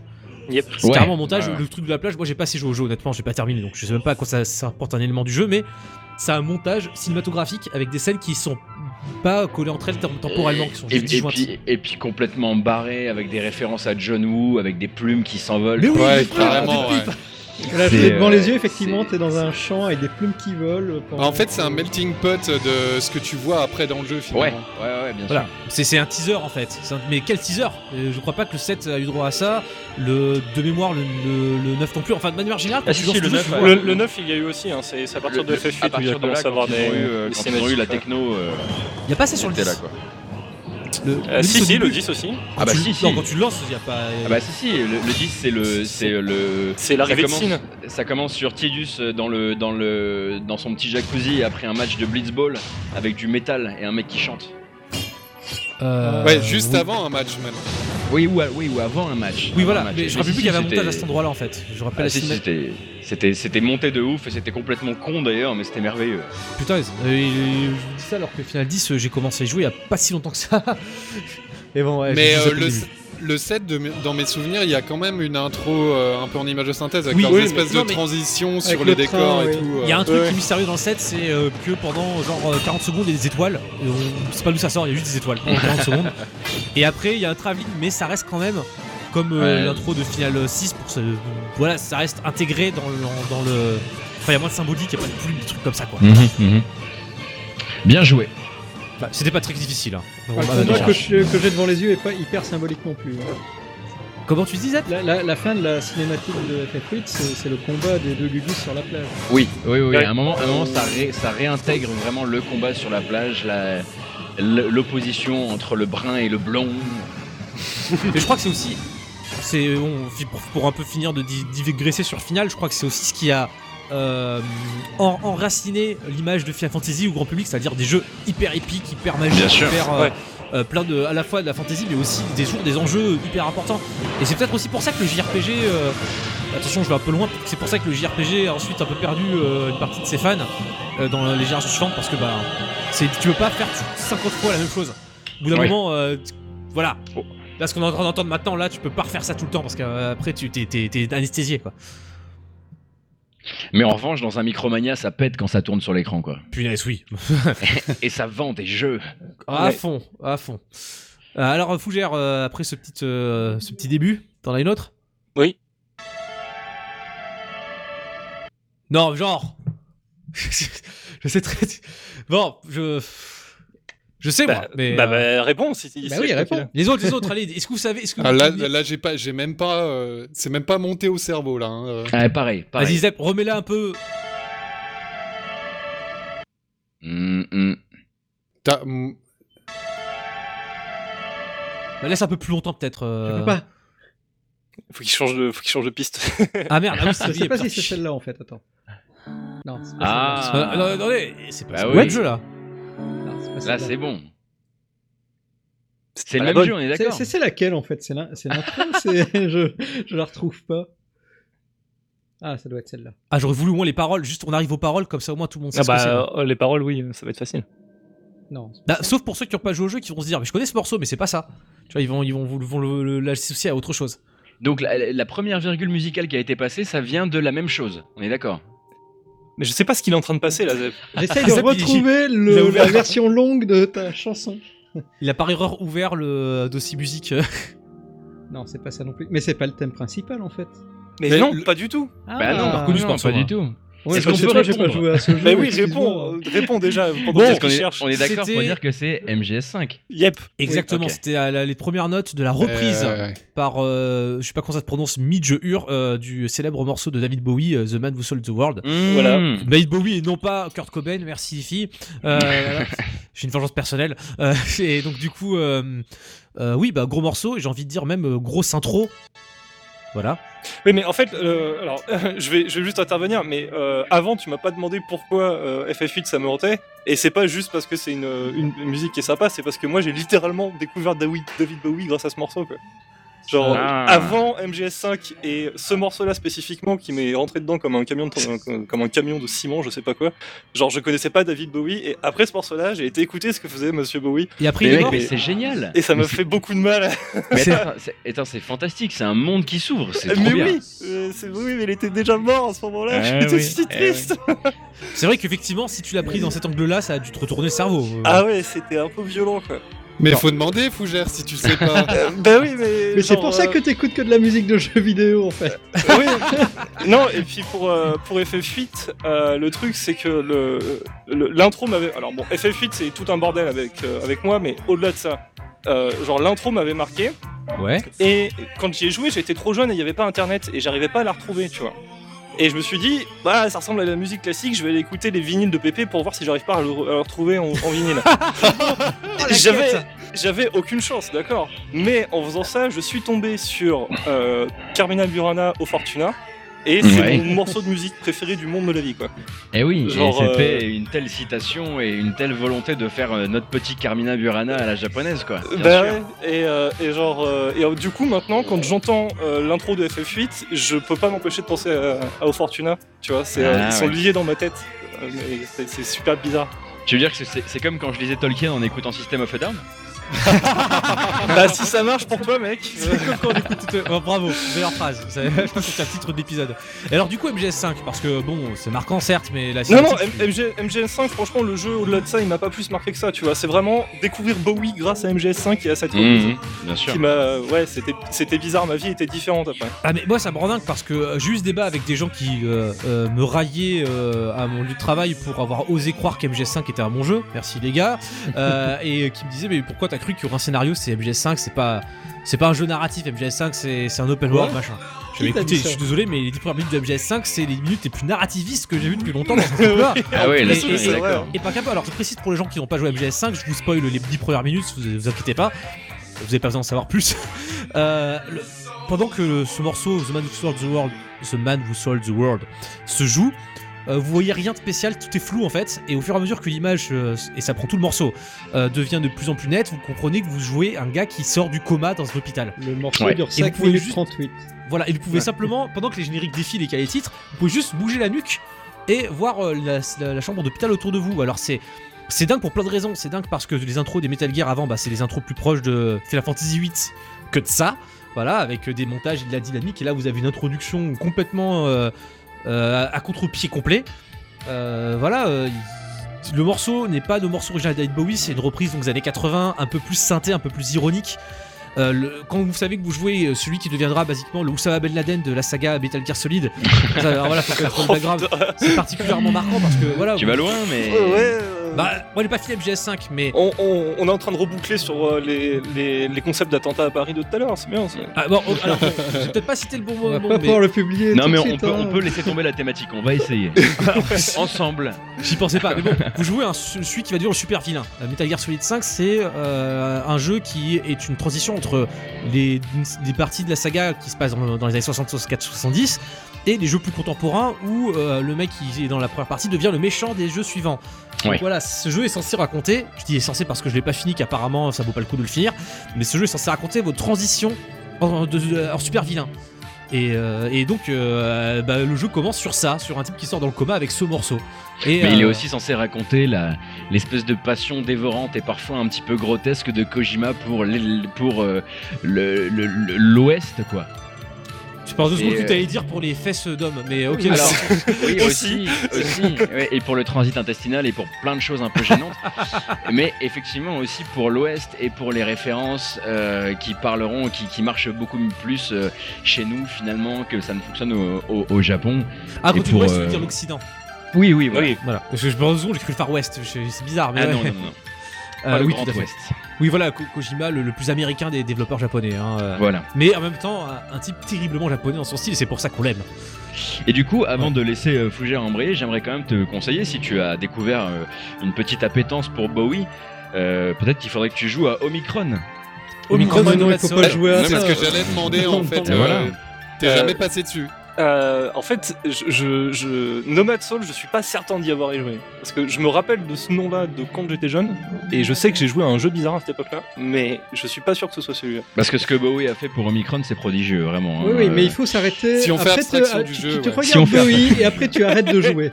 Oui, bah, The, The Pilot devrait nous faire un stream après avoir Oh, euh, streamé Fahrenheit. Non, non, mais tous les gens qui encensent Nomatsul n'ont pas joué à Nomatsul, c'est pas possible. Ah oui, là-dessus, on est, non, mais là-dessus, on est d'accord. Est-ce que t'es en train de dire, Zep, que la musique de Mad Souls est mieux à écouter qu'à jouer? Ah oui. Bah, Voilà, elle est tellement l'album. mieux à écouter qu'à qu'à jouer que la moitié de ce qu'il a composé pour le jeu a fini dans un de ses albums perso. Voilà, Exact. donc, euh, comme Donc quoi, voilà. euh, ceci, ceci explique cela, effectivement. Euh, allez, Fougère, euh, dernier morceau blind test ou? Oui, moi je. Oui. C'est même pas un jeu en fait. Si, bah si. Oui, enfin C'est bon. c'est même pas un jeu. Oh le débat, oh le débat. Ah oui, Bah vas-y. World of Warcraft. Yep. Oui, mais c'est l'écran de chargement. C'est l'écran de chargement, c'est la musique de l'écran de chargement de World of Warcraft. Ça- T'avais ça- un, ça PC être t'avais un pragmatique. PC un peu lent, c'est ça Non, mais c'est c'est au-delà du PC lent, tu vois. C'est euh, c'est- World of Warcraft, maintenant, c'est c'est une partie de ma vie concrètement. Donc, euh, genre, euh, j'ai j'ai entendu cette musique tellement de fois, mais euh, que ce soit juste. Le, juste voilà littéralement le début parce que je me connecte enfin je lance le jeu le temps que ça se connecte je l'entends plus. Ou euh, des soirées passées à discuter avec euh, des gens avec qui je euh, avec ça qui tournait en fond parce qu'on n'était pas sur le jeu juste sur le TS en train de discuter. C'est voilà c'est un truc qui est resté gravé qui va rester gravé dans ma mémoire jusqu'à ma mort hein, concrètement mais je pense que c'est le cas de beaucoup de gens. Hein. Ah bah ah, bien sûr. Attends, tu déconnes ou quoi? Pour, pour plein de gens, c'est la seule et unique musique symphonique de jeux vidéo qui existe. Enfin, c'est... Euh, ah, c'est bizarre. Moi, je pensais que c'était.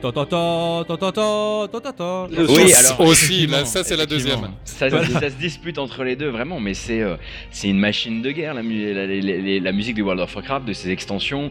Euh, ils ont eu le, le nez creux, ils ont commencé à en faire des concerts. Ils ont surtout signé tous leurs compositeurs avec un un, un contrat d'exclusivité euh, bien bien cher parce qu'ils savaient qu'ils avaient des mecs qui avaient vraiment saisi l'identité de l'univers euh, de World of Warcraft et, euh, et c'est en plus et ils arrivent à se renouveler à chaque euh, à chaque euh, extension c'est à dire que moi World of Warcraft j'y ai jamais vraiment foutu les pieds de manière sérieuse et globalement je m'en tape mais à chaque fois que sort une extension, pour moi, c'est la perspective d'un nouvel album génial à écouter à côté du jeu. D'accord.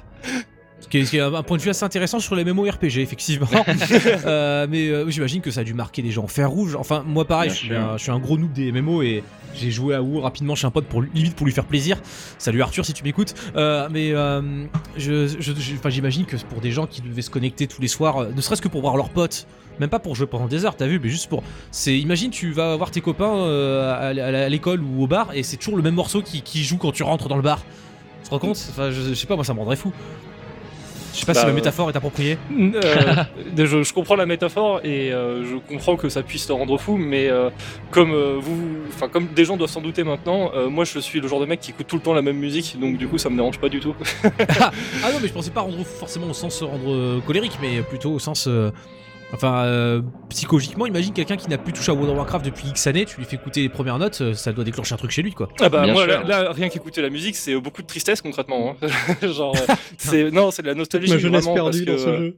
Mais non, c'est c'est pas, pas- Je dis tristesse pour déconner, mais genre, tu, je, l'en- je l'entends, euh, je me revois tout de suite dans ma chambre d'étudiant de 9 mètres carrés euh, quand j'étais en train de d'apprendre l'informatique à l'IUT et euh, où je jouais euh, voilà tous les soirs euh, dès que je rentrais parce que euh, fallait bien que je m'occupe.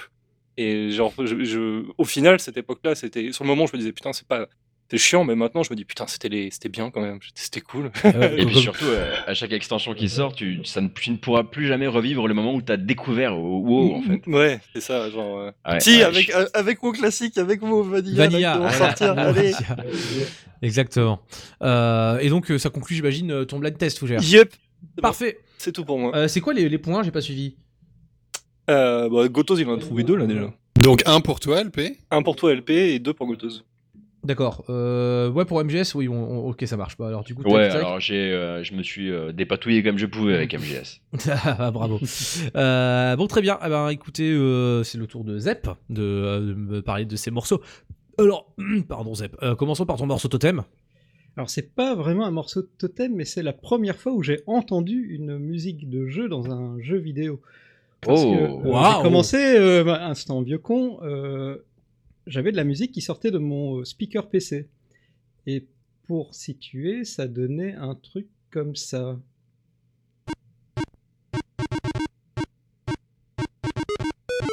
Bon, je suppose que tout le monde a reconnu ce que c'était. Bah, on en parlait tout à l'heure. C'est Ah, ça fait mal aux oreilles. hein. Voilà, et pour moi, le jeu, Ah, c'était bah ça. oui, et puis un jour, Ouais, ouais, euh, ouais, on- trouve une, une Adélib en promo dans un magasin. Et soudain, la et vie soudain, c'est devenu. trouve son chemin. c'est le- le- tu lances le jeu que tu as l'habitude, que tu connais par cœur. Tu l'as fini, euh, non, peut-être pas des dizaines de fois, mais tu, tu l'as déjà bien, bien euh, siphonné. Puis tu le relances avec ta nouvelle carte et. Bon, alors c'est risible hein, maintenant, mais. Ah,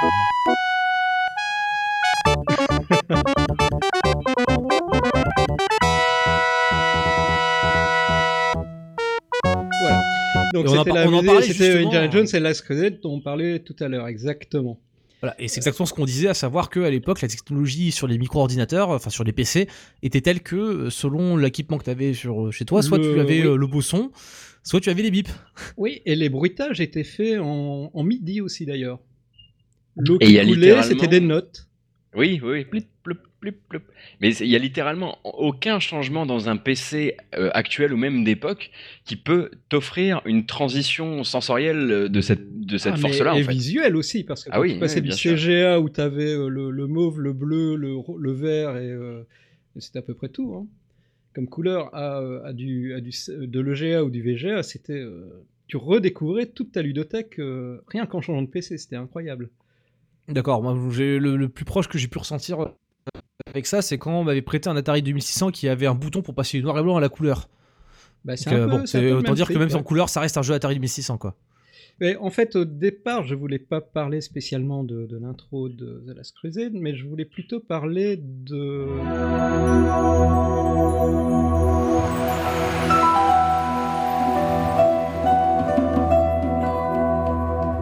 Je connais ce truc?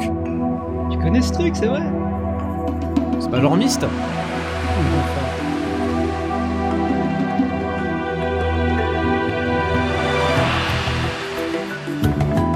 Ah bah non, mais je suis con, bien sûr que non, c'est pas Myst. C'est... euh,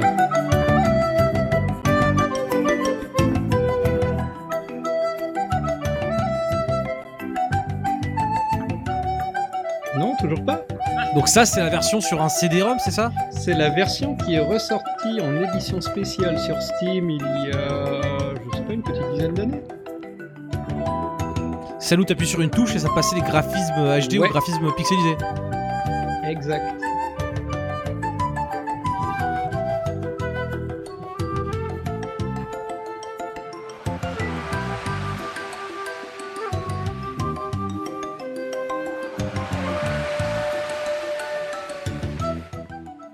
Bon, bah, très bien. Donc du coup, euh, oui, Monkey Island, tu nous as mis la version euh, remasterisée. Mais ce n'est pas celle que, qui rentrait en ta tête. Euh, de la version remasterisée Non, celle qui était rentrée dans ma tête à l'époque, c'est, euh, bah, c'était en midi aussi. Hein, c'est... c'est presque plus beau par moment en fait. Ah bah oui, bien sûr.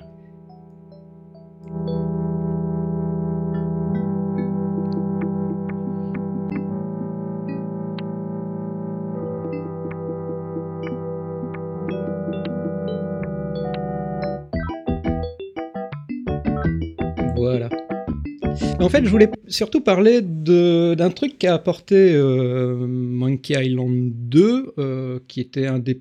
C'était pas le premier, le premier c'était Frogger, apparemment, d'après Wikipédia. C'est euh, ce dont Gotos parlait tout à l'heure, c'est la musique euh, dynamique. Oui. Oui, parce que euh, Monkey Island a introduit un système un- pas inventé mais breveté par LucasArts qui s'appelle iMuse, qu'ils ont utilisé sur quasiment euh, tous leurs jeux par la suite, qui permettait de mixer euh, plusieurs plages musicales euh, selon euh, l'endroit où on se trouvait. Et, Ouais, c'était euh, du, c'était à la, du- la base de- de- du scripting euh, sonore Ouais. en fait. Donc là, par exemple, de- on est à- dans la première ville de Monkey Island 2.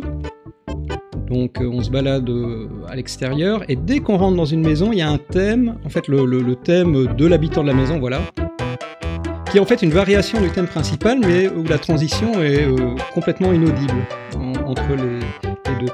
Et pour revenir à ce que, à l'exemple de, de Fougère tout à l'heure, Fury fait euh, énormément euh, usage de ce type de musique dynamique qu'on appelle de la musique dynamique horizontale, simplement parce qu'on change de piste euh, selon le- l'environnement ou l'action euh, du jeu. Donc là, on ressort, on repasse dans une autre pièce, etc. Donc la, musique euh, dynamique qui aussi, alors c'est la musique dynamique verticale, où euh, au lieu d'avoir la musique, euh, alors il faut que je retrouve, je suis en train de chercher en même temps que je parle et c'est pas évident. Bah tiens, pendant que tu cherches, euh, je, voilà, je voulais rajouter un truc, c'est ce, que iMuse faisait, qui, a complètement révolutionné l'industrie et surtout leur, leur ascendance sur l'industrie pendant un temps, c'est qu'en fait c'était des pistes différentes, mais euh, sur lesquelles ils faisaient des transitions sur le beat, en fait, sur Oui. le beat de la musique, sur oui, le c'était temps. ça le truc, oui. Ce qui était, ce qui était pour l'époque un truc qui était un graal pour euh, tellement de sound designers et de, et de, de- de compositeurs qui en avaient marre d'entendre un truc qui, euh, qui coupe ou un silence, parce que c'est vrai qu'un silence, c'est euh, à l'époque en tout cas, c'était le truc qu'on essayait euh, le plus possible d'é- d'éviter. Et, euh, et le fait de pouvoir vraiment l'enchaîner sur le sur le rythme, c'est c'était prodigieux pour l'époque. Et ça a été les seuls à le faire pendant Ah ouais, extrêmement longtemps. Le- le- L'exemple suivant, encore une fois d'après Wikipédia, c'est Wing Commander. Et il n'en cite pas d'autres à part dans, dans des jeux beaucoup plus récents. Mhm. Donc euh, c'était vraiment une technologie euh, inédite que LucasArts euh, a introduite. Donc euh, Grim Fandango qui en fait usage énormément aussi. Ouais, ouais, bien sûr. Et après, il a fallu vraiment que les musiciens, euh, se re- enfin, que les musiciens couplés avec des sound designers se remettent à l'étude peut-être de créer leurs propres outils aussi.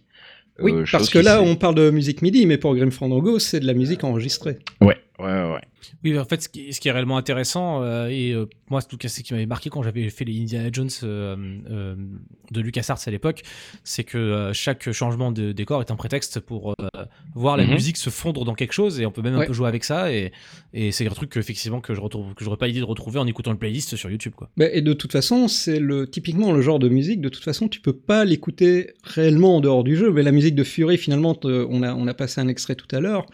Euh, c'est un extrait arbitraire parce que les coupures entre les, les différentes phases de boss, donc il y a, il y a euh, si je me trompe pas, une phase en- entre les phases de boulette et une phase euh, pour les phases de mêlée, et en Ouais. plus selon la progression du boss, la musique évolue.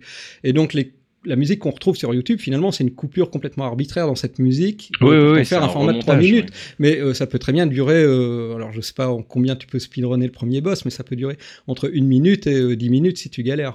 Bah, c'est pour ça d'ailleurs que, euh, par exemple, un, un- un compositeur de chez nous, euh, Olivier de Rivière, qui travaille euh, à bloc là-dedans, qui a fait notamment Remember Me, qui est qui, qui ne fait que récompenser tes réussites ou punir tes échecs en enlevant et en rajoutant des pistes. Euh, lui, en fait, a été voilà, a été forcé d'apporter, de créer ses propres ses propres outils et on fait maintenant une plateforme, on va dire, de communication parce que peu sont les gens qui sont intéressés par ça. Et à l'inverse, quand il veut, euh, quand il veut, euh, comment dire, vendre ses, euh, ses BO euh, en version CD, il est obligé de se faire violence et de créer un mix qui serait une sorte de mix radio FM euh, de ce qu'était son travail sur le jeu, ce qui n'a absolument rien à voir, quoi. Oui. Ben, c'est- et c'est ça que je trouve assez euh, fascinant en fait, et qu'à aucun autre médium euh, ne propose, euh, que, en tout cas euh, à un stade aussi, euh, aussi évolué. Quoi. Et de le, comment dire, par rapport à ce qu'on discutait un soir, Zeb, justement, sur ce truc, moi, ce qui m'avait euh, motivé à écrire de la Zig Dynamics, c'était No One Lives Forever. Parce Ah, que oui. Oui. ils sont arrivés à un niveau sur la ZIC que tu peux faire maintenant avec Fmod, etc., du middleware de l'industrie, qui est assez hallucinant, où, où t'as vraiment l'impression que l'orchestre est derrière toi, en train de vraiment regarder chaque action et de t'écrire des, des ponts, des, des transitions vers différentes séquences qui sont juste hallucinants, quoi. Donc No, no One Is Forever, musicalement, c'est ambiance jazz bond années 60, c'est ça? Tout à fait. Ouais, avec une petite patte Austin Powers sans le côté graveleux. D'accord, donc euh, ça- c'est, c'est, ça, disons, ça se veut un peu plus euh, euh, funky. euh, non, c'est pas le terme, mais euh, ouais, c'est c'est plus humoristique. C'est yéyé, c'est quoi. yéyé, c'est complètement yéyé, ouais. Voilà, c'est D'accord, voilà. C'est yéyé ça, ça se rapproche presque de, voilà, de la musique verticale, dont j'ai essayé de retrouver le, le- le premier exemple, où au lieu d'avoir des pistes musicales qui évoluent ou qui se mixent se- selon l'action, là c'est les actions du joueur ou de ce qui se passe à l'écran, parce que ça peut être, ça peut être dans les deux sens, euh, qui euh, vont rajouter des nappes musicales à une musique ou en retirer ou à faire changer la musique. Un des exemples les plus emblématiques du style récemment, c'est Portal 2. Voilà, donc en fait, quand on commence à euh, courir dans, dans Portal ou à rebondir sur les matières, ou à rencontrer des tourelles, ou de se rapprocher du compagnon de cube, la musique va évoluer.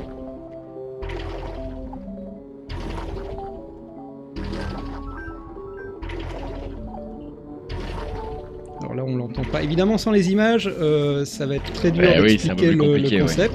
Donc en podcast, ça ça ça va pas marcher des masses. Mais je vous conseille d'aller voir les, les- les vidéos sur YouTube qui expliquent le, comment le- la, la musique de Portal fonctionne. C'est euh, assez hallucinant ce qu'ils ont réussi à faire au niveau orchestration.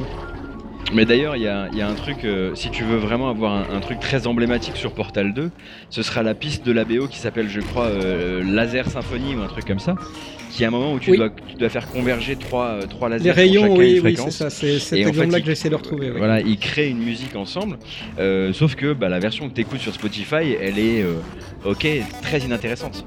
En revanche, quand tu es en train toi-même de recomposer ce que tu entends derrière toi, c'est d'une, enfin, en termes de, de récompense, c'est- incroyable. Ah mais c'est le genre de musique, je ne conçois même pas l'écouter en dehors du jeu, tellement ça a pas de sens. euh, Ouais. Euh, C'est effectivement c'est le cas. Je sais plus comment je me suis procuré la bande son de Portal euh, à l'époque. Portal 2 en tout cas. euh, c'est euh, il y a plein de plein plein plein de pistes. hein, je crois qu'il y en a bien une soixantaine. Ouais. Euh, ce qui est d'autant plus étonnant que de mémoire Portal 1 c'est quoi? 4, chansons à tout casser. Je parle pas du générique de fin bien sûr. C'est- hein. Un peu moins long, mais effectivement, euh, le, le compositeur Mike Moraski, il était parti extrêmement loin sur Portal 2, qui devait être un peu son, euh, pas, pas le chant du cygne, mais il était, il était question de- d'arrêter les, les, les, les BO de, les BO de, de 10-12 morceaux max, quoi. Oui, voilà, c'est vrai qu'effectivement, Portal 2, c'est. Bah, de toute façon, c'est pas très compliqué. C'est quoi Ce serait pas un peu le dernier grand jeu solo de Rare De, de, de, de, De Valve. Euh, si. Ah, Bah, Enfin, il y a oui. Dota 2, mais bon, ça, je sais pas si ça compte. Solo, solo, j'ai dit vraiment Ah, le, solo, oui. le dernier grand jeu solo de, de, de Valve. Je crois que c'est Portal 2, le dernier grand jeu un peu narratif, un peu qui veut. euh, Ah bah Voilà, maintenant qu'ils ont racheté Campo Santo, tu vas en avoir un, mais, euh, mais effectivement, euh, avant ça, euh, avant ça, il y a que Portal 2. Voilà, et c'est- d'autant plus dingue que euh, autant, autant je considère toujours Portal 1 comme le jeu supérieur pour plein de raisons que, qui sont pas très originales, autant c'est vrai que Portal 2 fait beaucoup de choses plus grand et notamment Oui. bah, la musique, c'est un monde complètement à part. Euh, La BO de Portal 1 est anecdotique par rapport à ce que fait Portal 2 quoi. Alors un autre style de musique euh, dynamique verticale qui est finalement l'inverse, c'est là où, la, où le- ce qui va se passer à l'écran va orienter ou guider le, le joueur dans ce qu'il doit faire. Et là j'ai trouvé deux exemples assez emblématiques. Le premier c'est les niveaux musicaux de... Alors est-ce que c'est le bon? Oui, de Rayman euh, Legend, Origin? Legend. dans- dans ce Legends, ouais. C'est des Ah réor- oui. réorchestrations des reprises de musique connues De tube, ouais. ouais, de tubes où euh, les sauts sont synchronisés avec euh, les accords musicaux ou les, ou les voix. Ou... Bah, t'es littéralement en train de jouer à Guitar Hero, mais C'est avec, Guitar Hero avec, avec des sauter. mouvements de, ouais, de saut, de frappe euh, et de ramassage de petites bubules. C'est là où elle est dynamique en fait, c'est que tu peux louper et la musique ne va pas jouer ses... Enfin, comme dans un Guitar Hero, oui. Je voulais pas prendre Guitar Hero comme exemple, mais c'est exactement ça. ouais. Ouais, au final, on y revient, ouais. Le deuxième était euh, Beat Trip Runner qui reprend exactement le même concept, mais euh, Ouais. c'est un jeu qui ne fait que ça pour le coup. La bande-son- c'est- Excuse-moi. Oui, pardon. Parce qu'il y a, y a- y a le, le mélange des, des- des deux, et là j'ai trouvé un exemple grâce à Twitch, qui offre des jeux maintenant euh, gratuitement assez régulièrement. Et il y en a un qui s'appelle Dub War, que j'ai lancé euh, en me demandant ce que c'était. Et la musique est dégueulasse, mais par contre elle fonctionne super bien en jeu. Alors je vais vous faire écouter le, le truc, et vous allez vous rendre compte à quel point c'est... euh,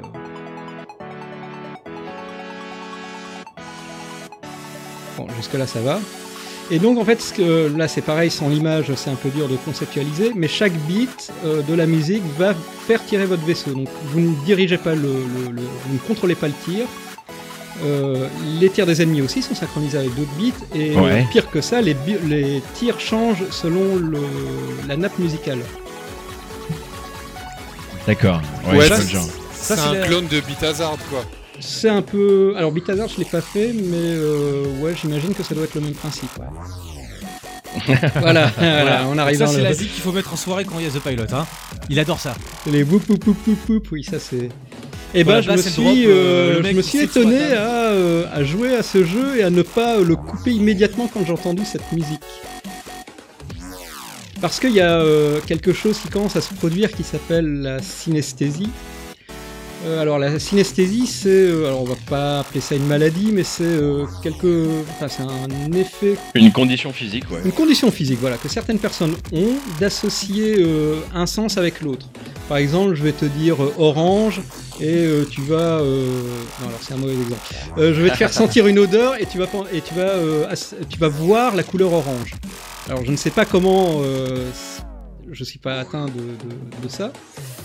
Donc je sais pas comment ils, repré- ils, se, ils voient la couleur orange, mais visuellement ils ont la couleur orange devant les yeux. Ou disons d'autrement, un son ou une note va te- t'évoquer une couleur. Oui, mais ça peut être une odeur qui va. euh, Ça peut être plein de choses. Ça peut être. C'est vraiment un mélange des sens, ça peut être un goût. une odeur. euh, Oui, voilà, tu, vas, on va te faire écouter un son et tu vas avoir un goût en bouche. Enfin, je sais pas si c'est un exemple réel, mais euh, c'est- ça peut Si, être ce si, genre c'en est un. C'en est un, ok. Et il y a des jeux qui euh, essayent de reproduire ça et qui marchent excessivement bien en, en VR parce que là, justement, tu es immergé. Donc là, pour le coup, pour essayer de te faire comprendre ce que c'est que la synesthésie, c'est l'idéal. Et il y a évidemment le. Alors, c'est Gotos qui va retrouver le nom de, de- de ce monsieur, mais l'auteur de Rez, Tetsuya Mizuguchi. euh, Mizuguchi, ouais. oui, voilà, qui, euh, qui a fait l'entièreté de son œuvre sur ce procédé. Qui est, oui, Rez, qui est, qui est une volonté de, euh, de peut-être faire vivre aux gens euh, quelques secondes dans la peau d'un synesthète, ouais. ouais Oui, clairement. et en VR, c'est euh, hallucinant. Je sais pas si tu l'as fait. Eh ben, je suis actuellement en train de récupérer le PSVR de la rédac pour justement rattraper la, la séquence, l'Area X, donc la séquence spéciale Ouais. qu'il a faite pour la VR, pour la pour Res Infinite, qui est donc la ressortie avec avec PSVR. Et, euh, et oui, lui, il avait euh, il avait littéralement 20 ans d'avance sur ce que la, la technologie euh, l'empêchait de faire. Euh, mais il avait déjà une, une, une envie de projeter euh, de, de l'image et des couleurs et des sensations avec du avec des beats musicaux même si c'est vrai qu'il a une, il a quand même une passion pour l'électro qui n'est pas euh, forcément Oui, c'est aussi de la musique que j'écouterais pas euh, en dehors du, du jeu, mais c'est Mm. c'est un petit peu comme Thumper, qui est aussi un autre jeu du, du style. hein. Ah, bon, pour le coup, Rez, euh, j'ai tendance à te penser que euh, c'est vraiment un jeu où tu crées entre guillemets ta propre musique, même si en réalité c'est pas le cas et que le morceau est le même à chaque, euh, chaque play, playthrough. Euh, c'est aussi le fait que des bruits soient associés, des effets sonores de musicaux soient associés. Je vais y arriver, des instruments Oui, là, associés. c'est oui, oui, voilà. La musique n'est pas tir. forcément très dynamique, mais par contre, les effets visuels vont euh, être, euh, vont accompagner le- les changements mu- musicaux ou euh, les, les- les effets sonores. Tu avais. Lumines aussi qui jouait un petit peu sur le procédé, un petit peu moins bien, je trouve. Euh, mais Rez en VR, si vous avez l'occasion de le faire, ou Thumper. Les- Ce qui, les ce qui est pas mal vraiment. pour un jeu qui d'une part date de 2001, Rez, et d'autre part qui euh, bah, a une playlist relativement datée. Euh, je parle pas de la fameuse zone inédite qui est sortie récemment pour Rez Infi- Infinite, qui est plus euh, qui colle plus au canon de l'électro actuel, mais euh, ou de l'EDM actuel. Mais la musique de Rez, est, enfin Kotos tu confirmeras, elle est, quand même bien marquée de, par son époque. ah oui et puis en plus elle est marquée elle passe par la traduction japonaise de qu'est-ce que c'est que la musique de l'époque alors du coup ça prend 10 ans dans la gueule C'est clair qu'il y a le petit, la petite patine. Mais pourtant, le, le jeu, d'un point de vue gameplay, enfin, du moins à mon sens, fonctionne toujours très bien aujourd'hui. Enfin, moi, je m'en lasse pas. Euh, Je pourrais faire du Rez tout le temps et, et c'est pas encore une Ah, fois mais le ça te met dans une sorte d'ambiance, de trip euh, qui finalement ça dépasse le cadre du, du jeu. Hum, hum, hum. C'est l'exemple euh, ultime quand on veut parler de musique qui se vit mieux qu'elle s'écoute. Pense, Eh, Il y a un vidéo. autre jeu que je voulais aussi citer parce qu'il n'est pas très connu et je l'ai découvert en faisant euh, des, des recherches récemment qui s'appelle 140. Eh oui Alors euh, je peux malheureusement pas vous expliquer, il faut aller voir le trailer. Ce serait Euh, pas c'est euh, un un- jeu de plateforme euh, C'est un jeu de plateforme où, Hmm. le... où toutes les plateformes changent avec la musique. Où tu dois synchroniser tes sauts avec la musique, mais euh, pas que. Euh, donc là, je passe euh, le, le- le trailer, mais comme vous voyez pas les images, ça n'a aucun sens. Mais il faut s'imaginer que tu es en train de faire un saut, la musique va changer, la plateforme sur laquelle tu vas atterrir va aussi euh, se modifier.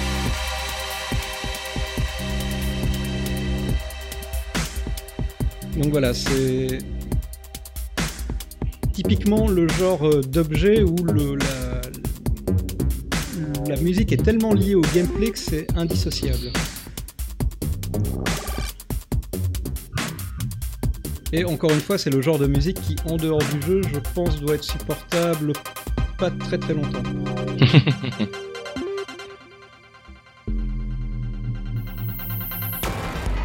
La description que tu m'en fais, ça m'évoque vachement euh, un jeu qui s'appelait Sound Shapes. Je sais pas si vous vous en rappelez. ah oui oui oui Et Pour le coup, la musique, c'était, il y avait du, du Beck, il y avait euh, du, euh, je sais plus quels autres artistes, etc. euh.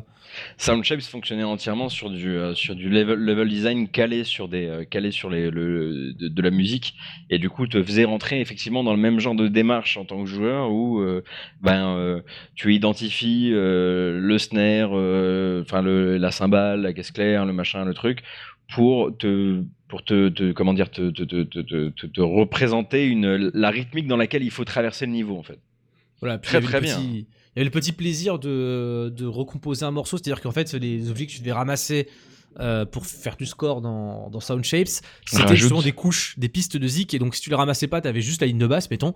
Si tu les ramassais tous, euh, à la fin de l'écran, t'avais euh, le chant, la batterie, tout ça. Ouais, La- t'étais là pour- construire construire le morceau de le morceau final ouais Ce qui est Eh, cool. mais c'est Jumping Jackson euh, de Atari là-bas. Vous avez, vous avez pas Oh. joué à ça? Non. Jump- Jumping comment? Jumping Jackson, c'était un espèce de petit jeu euh, isométrique qui faisait penser un peu à Marble Madness, mais sauf que tu dirigeais un petit bonhomme et en fait tu récupérais des disques sur le plateau et ça construisait le morceau au fur et à mesure que tu avançais. Oh, intéressant ça, ça pourrait faire de la bonne chiptune sur un truc. Tout à fait. Tout à fait. Euh, moi, moi, je pensais à un autre jeu, mais alors là, on- la liste est longue. Lumines, que j'a- j'adorais Ouais, faire. et pareil, ouais, la ouais. bande-son de Lumines, euh, moyennement intéressante si on n'a pas joué au jeu avant, quoi. Voilà, bah c'est oui, c'est un jeu de. Bah, Lumines qui ressort sur. Switch d'ailleurs, si j'ai pas de sottises. Oui, Euh, tout à fait. Donc, Il est en voilà, projet pour, sur Switch. Donc pour toute une génération de, de- de joueurs pourront euh, découvrir Lumines comme ça. Et Euh, euh, d'ailleurs, voilà. tant qu'on est dans le, dans le, le sujet, et j'espère que je ne, je ne déflorerai pas le programme de la prochaine personne qui prendra la parole, euh, euh, comment s'appelle-t-il? Le jeu dans un donjon euh, où on se déplace sur la musique. J'ai perdu le nom du jeu. Ah, euh, Ah. Crypt of the Necrodancer Ah oui, Crypt of the Necrodancer, qui lui est complètement de l'autre côté, mais qui te fait quand même te, voilà, te caler absolument sur la musique, sur absolument tous tes, euh, tout- tous tes déplacements, euh, même sur, le, sur la grille, quand tu frappes, quand tu machin. C'est un, c'est un, un dungeon crawler musical. Euh, et c'était probablement dans les, euh, dans les jeux qui explorent les, euh, les, les, les, les interactions entre musique et jeux vidéo, un des derniers euh, gros, gros bons projets, quoi. Et Ouais. j'imagine que euh, Crypt of the Necrodancer, idéalement, euh, t'écoutes pas la BO toute seule. Ou sauf si t'as déjà fait le jeu. En fait, tu peux parce que les développeurs ont continué à faire recomposer la BO par d'autres par d'autres euh, artistes pour pouvoir en faire des DLC, car l'industrie est ainsi faite. Euh, et du coup, euh, parfois, au lieu de relancer le jeu, tu dis ok, vu que maintenant je connais la BO par cœur, je vais aller écouter comment machin l'a fait, comment machine l'a fait, etc. Et si je me trompe pas, tu peux aussi importer tes propres morceaux dans, dans le jeu, non? Alors j'ai jamais essayé, mais c'est pas impossible vu le- le- la démarche des développeurs. Ok, parce que ça me fait penser à un dernier jeu que je vais quand même citer, euh, qui va bientôt sortir, qui est aussi un jeu en VR qui s'appelle Light Saber. On a fait une actu sur euh, Factor Mhm. News euh, récemment, qui, au contraire de, de tous ces jeux euh, récents de rythme où tu peux foutre ta BO et c'est le, les algorithmes qui essayent de te placer les, les boutons à presser ou les, les trucs à frapper. Euh, là, ils ont vraiment conçu. Alors là, c'est pareil, la musique est assez dégueulasse, mais euh, encore une fois, dans, dans le jeu, ça a l'air de plutôt bien marcher. Là, ils ont vraiment placé, euh, les, ils ont calé les trucs euh, à la main et euh, ça a l'air, euh, ça a l'air assez, euh, assez sympa. Pour les nostalgiques de Guitar Hero, fortunés. Je crois C'est- que c'est VR. Je, je croyais que t'allais nous le faire écouter en fait. Je comprenais pas. Euh, non, euh, j'ai pas, j'avais pas prévu. Euh, je suis passé au quiz, mais j'ai que deux morceaux qui vont être mais ultra courts parce que le... les versions longues sont ultra courtes. Bah, ça veut dire qu'on va, on va se crier dessus. Alors attention, vous êtes tous prêts? Prêt. Ah Bon, bah, euh, FF7. Ah Non, non, c'est Zelda, Zelda, Zelda. Putain, je dis des conneries. C'est l'ouverture des coffres dans Zelda. Mais est-ce Eh qu'on oui, a vraiment le droit de mettre les jingles dans la catégorie C'est pas des... euh, Je vais y venir, je vais y venir. Je vais... Parce que j'ai pensé à toi, LP, parce que je pense que personne euh, n'allait en mettre sinon. Ah, non mais ouais. Mais non, mais je, euh, je, m'insurge. Alors déjà, je m'insurge parce que premièrement, sur les morceaux si courts, t'aurais vraiment dû mettre la note uniquement. Là, attends, attends, attends, non, parce que j'ai fait tester tout à l'heure sur Fougère et il m'a dit qu'il avait pas reconnu. Non, j'avais pas reconnu, mais du coup, j'ai retrouvé maintenant. ça, ça date d'il y a deux heures. T'aurais dû mettre juste la, la mononote. Mais euh, après, oui, bah effectivement, le truc c'est que ce sont pas des morceaux de musique. Enfin, ce sont des non, morceaux, mais, mais ils sont c'est de extrêmement la, courts. c'est quand même de la, enfin c'est ce qu'on appelle la sonification, c'est de faire passer en son euh, un signal ou une donnée en tout cas. Dans le cas de Sonic, c'est simplement le timer avant que tu euh, que tu arrives à court d'oxygène. Dans le cas de Zelda, ben, c'est simplement le- le- la découverte d'un bonus. Et on s'en rend pas compte, mais les jeux sont remplis de ce genre de petits artifices qui euh, Ouais. qui marchent hyper bien. Donc la sonification dans le monde de tous les jours, pour euh, conceptualiser, c'est le bip bip des machines cardiaques par exemple. Ou, ou alors le. euh, le alors- radar dans Alien qui fait bloup bloup, c'est pas du tout euh, le radar qui fait ce bruit-là, c'est simplement un bruit qui conceptualise les données qui sont à l'écran. Ou alors l'affreux carillon euh, de la RTM. Que vous connaissez pas parce que vous êtes pas marseillais, mais le son du métro, voilà. Euh, c'est quoi déjà celui de la RATP euh, qu'on rigole? Attends, tu parles juste du là qui est joué quand ça ferme les portes? Ou tu parles de, de celui de la SNCF quand on Bah, annonce un train en retard Non, celui de la SNCF, c'est euh, ta ta ta, da, ça tout le monde le connaît, le mec qui a été Mhm. super Oui, bien payé pour composer ce morceau. Et, et même avant lui, non, par contre, on rigole, mais euh, il y a ce compositeur euh, qui s'appelle Bernard Parmigiani, je crois, qui est décédé il y a pas longtemps. Il avait composé le son de l'aéroport de Roissy-Charles de Gaulle, l'ancien, qui est super futuriste, vous connaissez très très bien. euh, si vous le mettez là tout de suite, vous voudrez absolument le mettre en souris de SMS de votre téléphone. et euh, je respecte les gens qui font ce genre de truc là. Et effectivement, le jeu vidéo en est plein, Zep. euh, bonne remarque. Mais à ce moment-là, c'est un peu triché parce que forcément que t'es infecté par un son que t'entends tout le temps. Pardon. Écoute, tu nous as donné comme consigne des, des sons que tu as tellement entendus que tu es capable de les reconnaître à la première note. Pour moi, c'est ce genre de truc. C'est pas faux, mais t'as pas mis la première note, t'as mis les 4 ou 5 premières notes. c'est- Parce que Fougère est nul et que j'ai testé sur lui.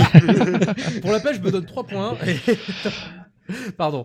Euh, mais d'accord, mais non, mais c'est la remarque qui valide, effectivement. Euh, bien, bien joué en tout cas, euh, Zep. Donc, euh, du coup, euh, je donne la à tout le monde en fait. Hein. Mais bon, je laisse tomber les points. De toute façon, je- je suis- je- j'ai lâché depuis l'affaire depuis longtemps. Alors, bah, il reste plus que toi, Max.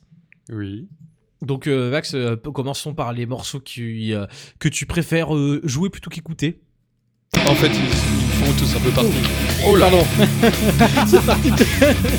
Il a glissé J'avais oublié. Tout à fait. C'est Ah. clair que c'est pas la même ambiance. Si tu l'écoutes sans jouer, celui-là, Il faut Bon. tout. c'est euh, c'est pas mal, mais c'est un peu ringard. Comment ça, c'est ringard? Eh, un peu de respect quand même. Un peu de respect pour les vieux trucs. Et vieux, vieux, je sais pas, euh, c'est. Alors en fait, moi j'ai pris juste efficace parce que j'étais en mode panique juste avant le podcast où euh, Zeb disait euh, il faut le morceau totem au début et moi j'avais juste préparé le blind test. Et euh, je me suis dit je prends le premier truc qui me pop à l'esprit justement, c'est ça qui, qui est intéressant. Et pour faire écho à ce qui se disait juste avant par rapport au rythme sur Super Meat Boy, euh, Hotline Miami, etc. Pour moi, le thème du combat de la cathédrale de Painkiller, c'est typiquement le morceau qui euh, te donne envie d'avancer et de bouger. Et surtout quand c'est sorti en 2004 où ça faisait genre super longtemps qu'on attendait un FPS qui envoie un peu. Ouais. Euh, je trouvais que les, les compos avaient vraiment ultra bien marché. Et euh, tu, tu peux écouter du métal comme ça à côté, mais elles prennent vraiment tout leur sens dans le contexte du jeu. Tout à fait. Bah, c'est exactement mon opinion de Doom. Du dernier Doom Oui, qui est du dernier sorti Doom, euh, il y a oui. deux ans. euh, Ouais. Oui, qui a tout à fait trouvé sa place là-dedans. ouais. Voilà, j'ai une admiration folle pour le travail de Mick Gordon. J'ai appris récemment que Mick Gordon avait fait la bande son de peu cher, ça m'a ça m'a rendu dingue. Il a fait quoi avant Doom? Wolfenstein et euh, Les deux Wolfenstein, ouais. Ouais, mais il a fait un autre truc. c'est- putain, c'est dingue, c'est lui aussi. J'ai oublié ce que c'était. Ah, euh, le jeu de combat Microsoft. euh, Oui, Killer Instinct. Killer Instinct, oui. Ouais, ouais, il Eh a fait deux saisons euh, chez eux et, et il s'est il s'est fait super plaisir d'ailleurs avec des vieux vieux thèmes tirés de la Super NES qu'il a qu'il a propulsé directement en enfer d'ailleurs.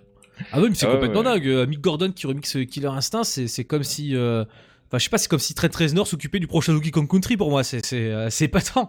Mais et euh, pourquoi oui, euh, pas et pourquoi bah pas ouais, carrément. C'est si, si on osait, hein. Mais oui, carrément. Bah, en tout cas, euh, oui, Doom. Alors pour le coup, Doom, on peut carrément parler de musique évolutive, hein, enfin un minimum interactive, puisque euh, il va vraiment se passer des choses. euh, C'est Doom ça? Ouais. Mm. Ah bah excellent. Non, non, non, ça, c'est non, ça c'est c'est Killer Instinct ça. Ah, c'est bah, principal Killer de Instinct. Killer Instinct. Putain, on dirait une repompe de l'intro du. C'est ce que j'allais dire. Ah, c'est le compositeur. vous, Hein. vous allez avoir bientôt le, la, la- la phrase mélodique euh, très connue. Un peu plus loin que ce que j'imaginais. Ouais, voilà. Ah oui, non, mais euh, je vous recommande, je l'ai déjà dit sur ce podcast, je crois, je recommande chaudement la conférence qu'a tenue Mick Gordon euh, à une GDC Ouais, il y a très bien. 3 ans, où il explique comment il a fait le jeu et comment le jeu est un peu interactif et. Voilà. Ça, c'est la ligne de Killer Instinct, effectivement. Voilà. Voilà, mais et alors coup, tout à l'heure, euh, donc euh, voilà, Max parlait de, de Painkiller et j'avais ressenti un peu la même chose dans la boîte de nuit euh, volontairement métal satanique de Max Payne.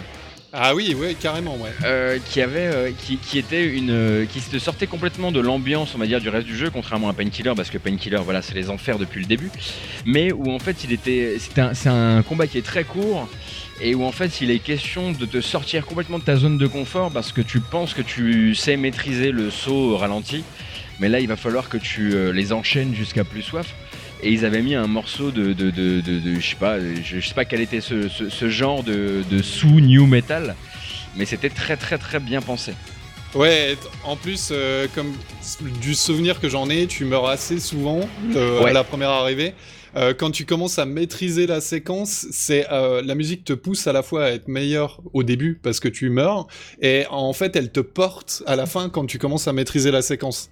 Ouais, ouais, ouais. Et même quand tu commences à justement dire que peut-être la seule solution c'est de te cacher, à un moment ton comportement de, de, mec finalement un peu, euh, un peu euh, euh, flippé est poussé en dehors de son couvert par la musique. Et ça c'était c'était une super idée. Et pourtant c'est pas du tout adaptatif. Hein. C'est juste une très bonne idée parce que tu savais très bien que le level design il était microscopique et qu'il allait falloir ben, exciter les gens un maximum quoi. Ouais, ouais, ouais. Mais euh, euh, pour revenir euh, à ce que tu disais sur Mick Gordon, euh, c'est Zeb, je crois, sur la conférence Ou non, euh, LP, C'est moi qui le disais. ouais. Euh, Il y avait des infos excellentes qui m'ont donné plein d'idées sur la ZIC et euh, il y a aussi pas mal de choses euh, qui correspondent à ce que disait euh, Gotos sur euh, Heroes of Might and Magic où il expliquait qu'il travaillait avec les fréquences sur la musique pour laisser passer par exemple la dynamique des armes, des monstres euh, et il y a euh, assez peu de compositeurs je trouve qui euh, parlent de ça et du travail qui est fait derrière aussi bien pour la musique que de Ah la oui. mettre en collaboration avec les effets sonores quoi. La, la musique comme outil de game design. Tout à fait. Voilà. Et euh, quand tu vois par exemple les bandes originales dont euh, on va dire des joueurs moyens de parle où ils disent ah putain Hans Zimmer a écrit euh, euh, Modern Warfare ou je sais pas quoi et où moi en fait ça me laisse un peu euh, euh, sans voix parce que le mec vient faire du Hans Zimmer, il n'y a pas de travail vraiment autour du jeu, c'est voilà. Non, non, Ah, généralement, en plus, il vient faire le, le thème principal et puis Ouais, il en s'en plus, va avec le Chekos. Ah bah, tu l'entends même si pas en jeu d'ailleurs cette musique. euh. Tu disais Zep? Je- les, les musiques qui composent en général pour Modern Warfare, tu les entends même pas en jeu. Non, non. Ah non, mais de toute façon, euh, pour, pour reprendre une phrase qui m'a beaucoup fait rigoler de, de l'ami euh, DigiPy euh, 1337, euh, qui nous écoute peut-être, euh, donc euh, un bon gars qui fait de très bons trucs très rigolos sur SoundCloud. J'ai eu le privilège de le croiser à Paris et il a sorti cette phrase immortelle. Il m'a dit, de toute façon, Hans Zimmer, c'est un VST maintenant. Les gens, ils l'installent sur leur, sur, sur leur Ableton. Et... Enfin, voilà. Ça, c'est un, VST assisté par euh, une équipe entière de compositeurs qu'il a Carrément, formé ouais. de, de, de, de- de rien et qui- c'est Ah vraiment oui. la, c'est la, c'est la Zimmer School quoi. En fait, tu vas ça, pouvoir, avec le deep learning, tu vas pouvoir euh, foutre toutes ces musiques comme ça dans un algorithme de deep learning et tu vas pouvoir sortir du Hans Zimmer au kilomètre, ça va être magique. Ouais, je pense. Parce qu'on y arrive, hein, il y, a- il y a déjà des IA, je sais pas si vous avez entendu récemment l'album qui a été composé par une intelligence artificielle. Ouais, Ah bah ouais, oui. j'ai eu l'occasion de l'écouter. Et le Vlad, vraiment notre- pas loin. hein. Le Vlad, notre futur des enfers, ce sera un film généré par euh, un Google Big Dream avec la musique par euh, pas Hans Zimmer et Nicolas Cage dans tous les rôles. Oh mon dieu. Ça a presque été fait. Hein. Mais oui, justement, c'est pour ça que je, me cite euh, Nicolas Cage exprès. Bah, ça s'appelle la filmographie de Zack Snyder, mais bon, on le dit, on n'ose pas le dire d'habitude. Spoiler, Zack Snyder est en réalité euh, une nature artificielle. Voilà. Même Kojima n'aurait pas vu venir celle-là, Didier. Euh, donc du coup, euh, euh, bah on va, si j'ai bien compris, Zep, euh, il te reste plus que, Non, enfin Max, Max. il te reste, euh, pardon, il te reste plus que le blind test, c'est ça? Mais est-ce que ça serait pas Euh, le oui. moment de faire un petit instant promo pour Max? De quoi?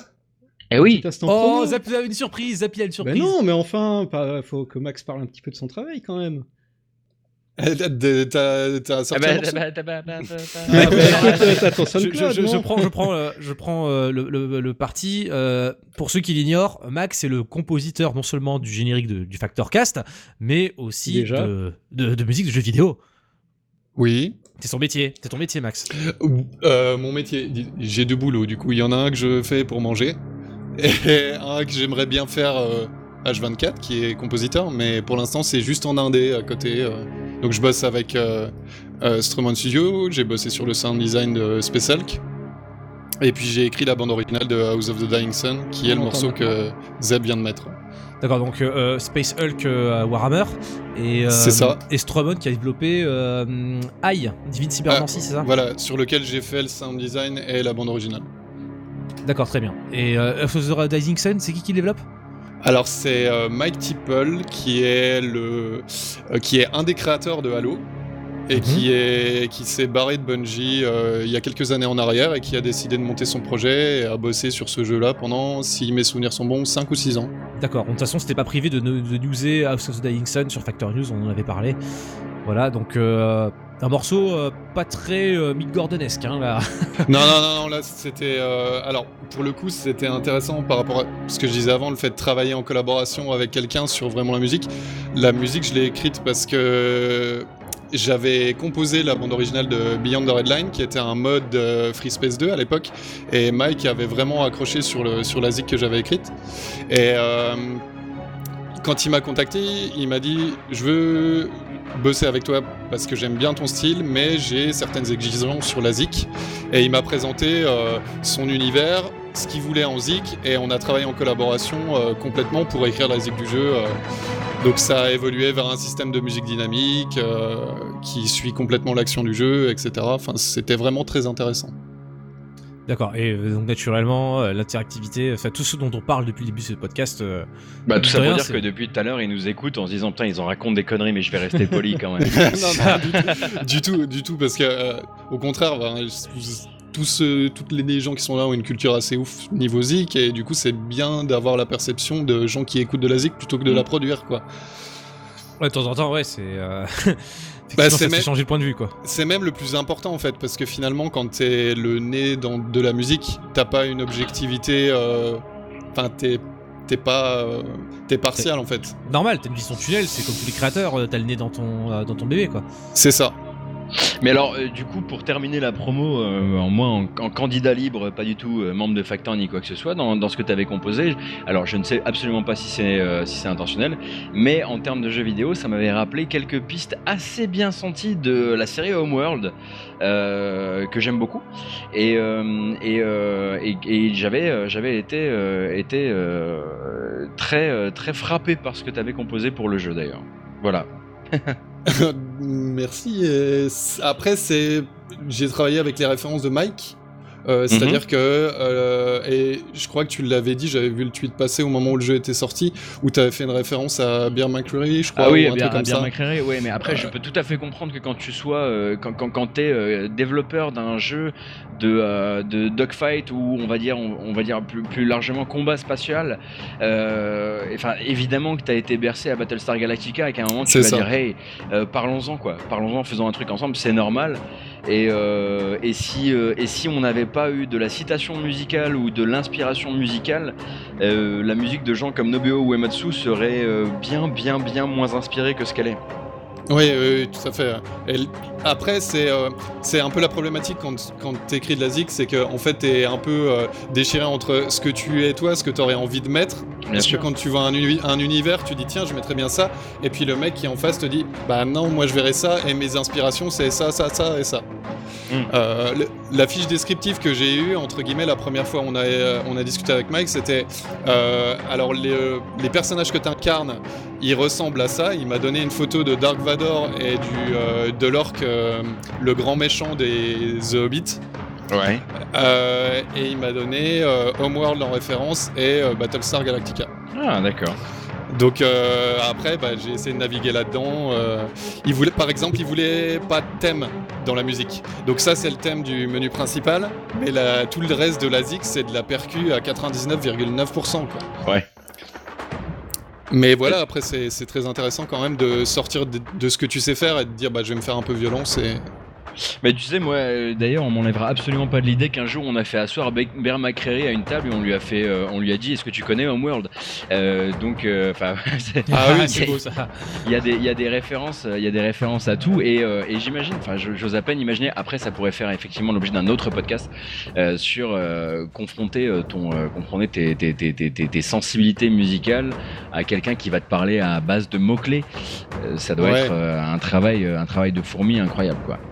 Ouais, ouais, après, ça reste toujours passionnant quand t'es avec des gens qui sont constructifs.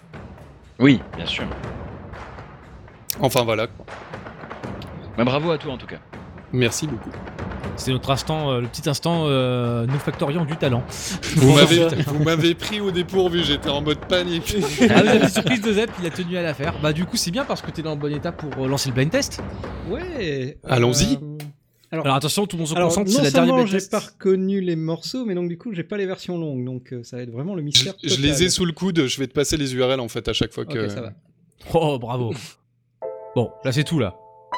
C'est pas I Am Alive? Non. L'accord est, est- est- est- est, euh, caractéristique, mais j'arrive pas à savoir ce que c'est. Mais en tout cas, on peut le reconnaître, je pense, avec ça. Indice, euh, c'est dans la veine, euh, c'est dans la veine de P-Killer dans le sens où ça parle de démons et c'est un FPS. Ah, Ah bah oui, mais maintenant je vois, c'est. euh, parle de tu m'as c'est donné tellement d'indices tout à l'heure que je vais pas le dire. Ça parle de démons, c'est un FPS. euh, De démons. Un FPS. Comment ça se fait que je l'ai pas? C'est tes deux sujets préférés dans la vie. Putain, mais deux passions les quoi. FPS. C'est tiré d'un comics. Euh, Oh là, Il y a oh là, oh eu là, oh deux là. épisodes, je Killing pense. Floor Tu vois Un comics Euh, Ah, c'est- ma foi, ça aurait pu, mais t'en tires d'un comics.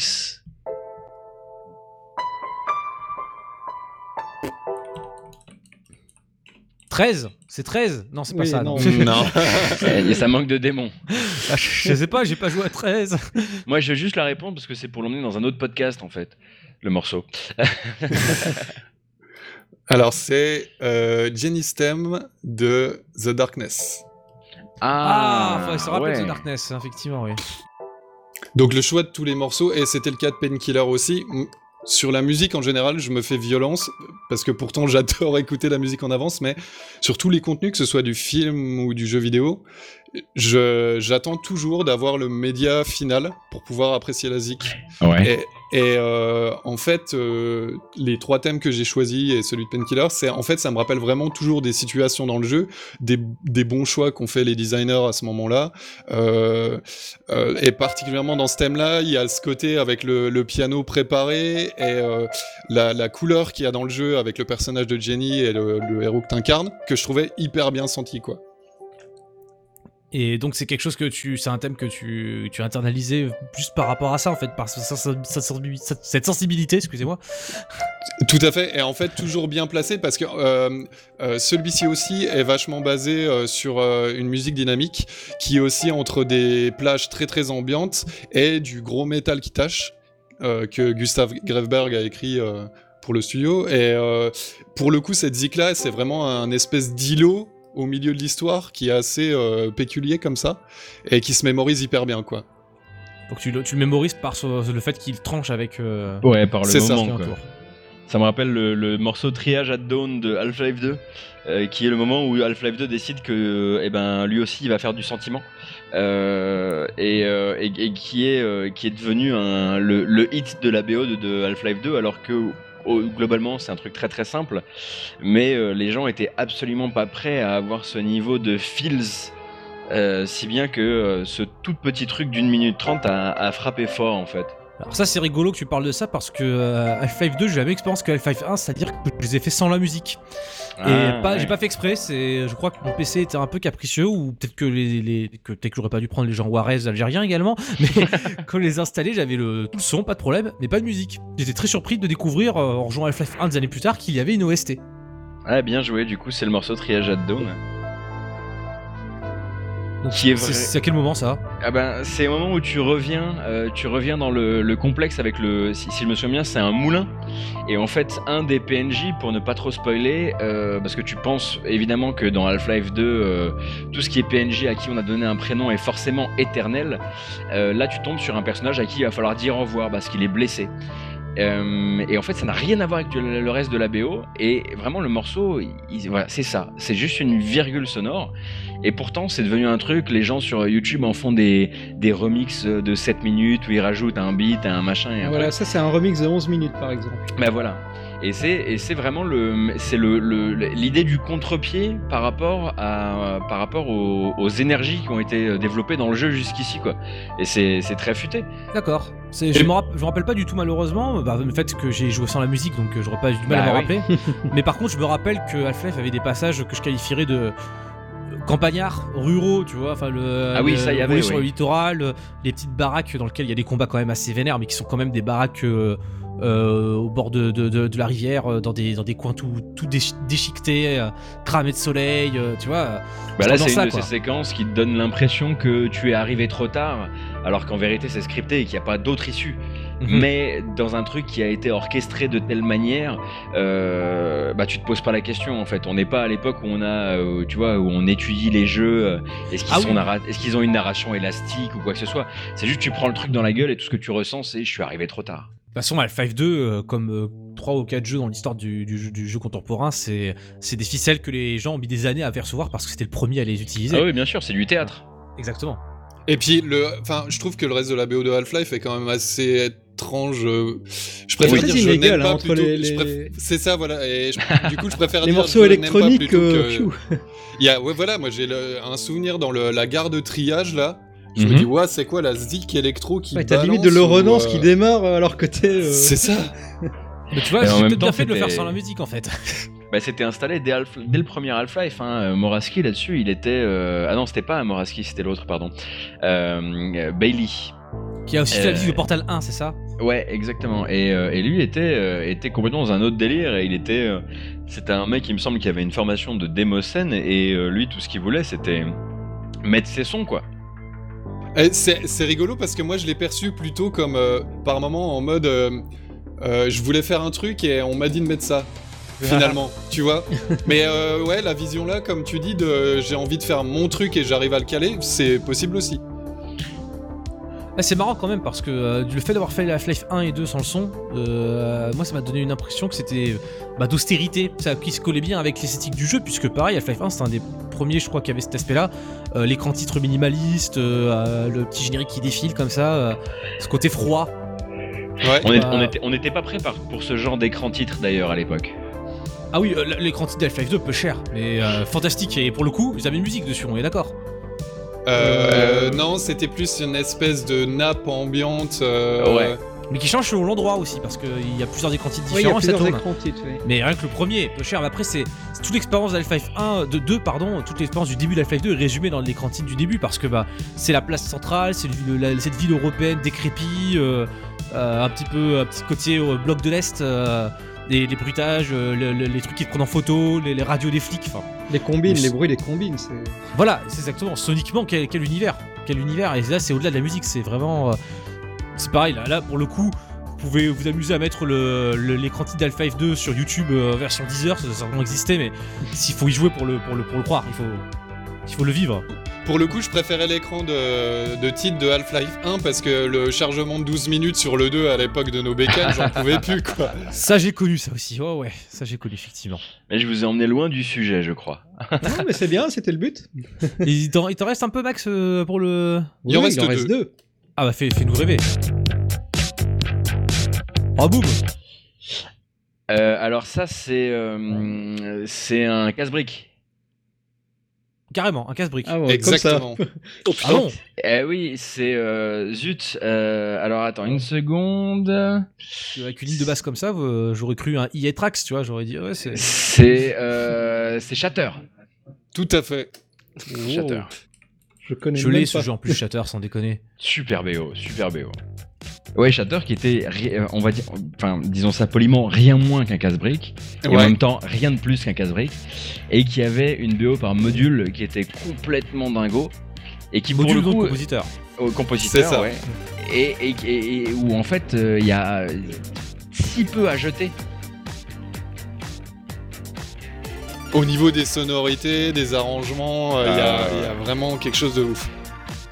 C'est bah écoute, je me faisais encore la réflexion ce matin que pour moi c'est euh, une des grandes BO contemporaines en fait.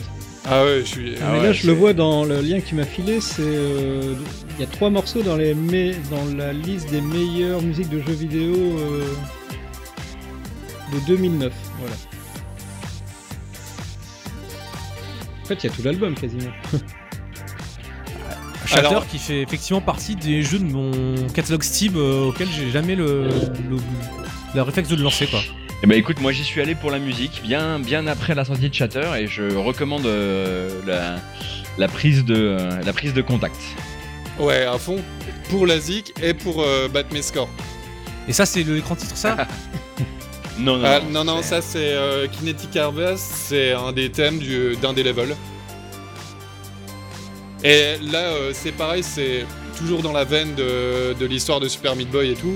C'est les thèmes te portent vraiment tout au long des niveaux. Parce que si tu préfères, le jeu il se comporte euh, en gros, t'as un tableau, Mhm. tu vides le tableau et tu passes à un second tableau, mais c'est euh, c'est quasiment instantané en fait. Si tu préfères, t'as genre 10 tableaux par niveau. Donc t'as Ouais, pas de coupure de la musique entre les tableaux quoi. C'est seamless, ouais. Et à la fin, t'as un boss, puis tu, pr- tu passes au niveau, enfin on va dire le gros niveau d'après, etc. Tu recommences. D'accord. Oui, ce qui change un peu du casse-brique euh, séquentiel où c'est un niveau, ça coupe un niveau. C'est et, ça. Et même si je ne m'abuse, euh, Arkanoid, le classique du genre, n'avait pas de musique. Ouais, alors là, je- euh, si. Ah, Sur, si, sur a- Super Nintendo, je Alors, rappelle pas. euh, non, non, il, a, il avait un, un incroyable main theme de, de menu. Ah oui, non, non, mais si vous parlez du Arkanoid de The Commodore 64, oui. Et après, il a 1000 BO en plus, Arkanoid. Mais euh, ouais, In ouais. game, in game, quand tu joues. In- non, in-game, je crois que c'était vraiment genre blip, crac, blip. Mais ils étaient beaux les bruitages. Je vous rappelle que sur Super Nintendo, j'ai trouvé très, euh, très euh, éthéré, il y a vraiment ce côté un peu Alors donc ça c'est le thème du menu et puis t'as un thème de fin que sûrement personne n'a jamais Bah, entendu. Celui-là, j'ai- c'était mes premières OC Remix, hein, des trucs comme ça. Le Oui, thème de récompense. Les vrais c'est. Pour la récompense t'as le même mais un demi-ton en dessous quoi.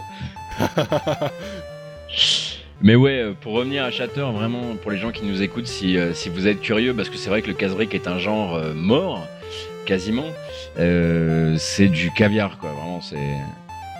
Et puis ils ont bien renouvelé le genre en plus. Oui, Euh, bien sûr. Ils se sont vraiment appropriés le style. euh, Est-ce que c'est sorti sur Switch? Ça ferait une belle sortie Switch. Ouais, ils y gagneraient, je pense. Mais comme la moitié du, comme la moitié du catalogue mondial, le mode de consommation est tellement différent qu'il y a des jeux qui, se, qui en seraient, euh, qui en sortiraient tellement grandis, quoi. Tu m'étonnes. Et donc ça, euh, Max, c'était ton dernier euh, blind test? Non, Non, il y en a encore un. un. Ah, super. Facile. Ah, euh, Oh là. ah, Euh, oui. De toute façon, c'était sûr ressemble- que t'allais la piquer aux autres. Attends, attends, attends. Ça ressemble vachement à d'autres trucs, mais c'est pas ça. Mais je- Bah, le- en fait, il y, a un- il y a un riff ou un truc comme ça qui arrive juste derrière euh, et qui devrait vachement plus me mettre sur la voie. C'est pas YouTube.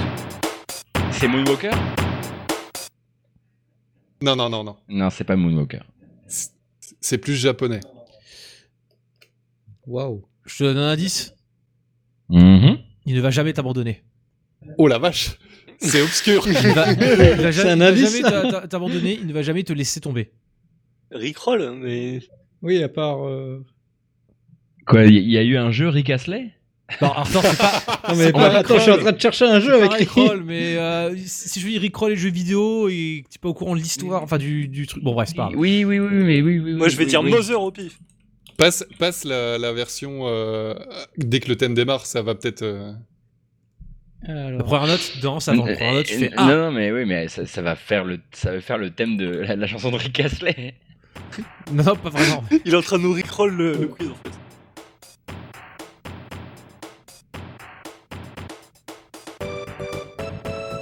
Bah oui.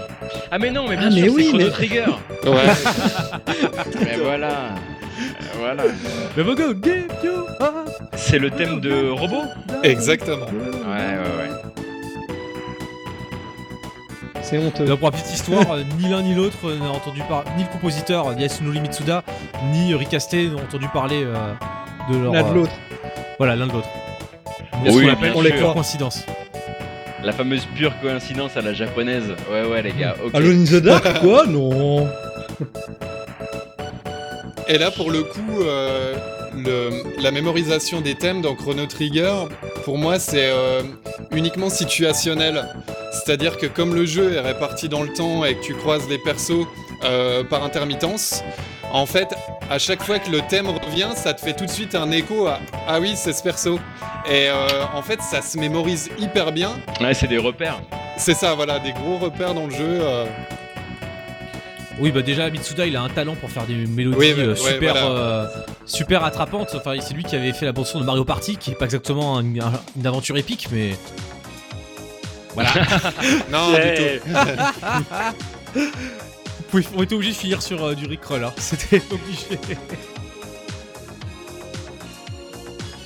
Ah oui, Chrono Trigger, tout à fait. euh, il faut être attentif à la musique dans Chrono Trigger, puisque c'est comme ça qu'on on sait qui fait quoi. Et c'est pas le premier RPG à faire ça d'ailleurs. Hein. Euh, Final Fantasy VI avec sa galerie de personnages également. Euh, Il y en a quoi Une quinzaine de personnages principaux dans Final 6 Euh, Facile. Oui, oui, oui. euh, et puis de, de, de toute façon, euh, côté Japon, ça a toujours été vraiment une de leurs forces, en tout cas jusqu'à une certaine période, de vraiment trouver une, une identité musicale pour les personnages importants Ouais, de, l'histoire. Bien sûr.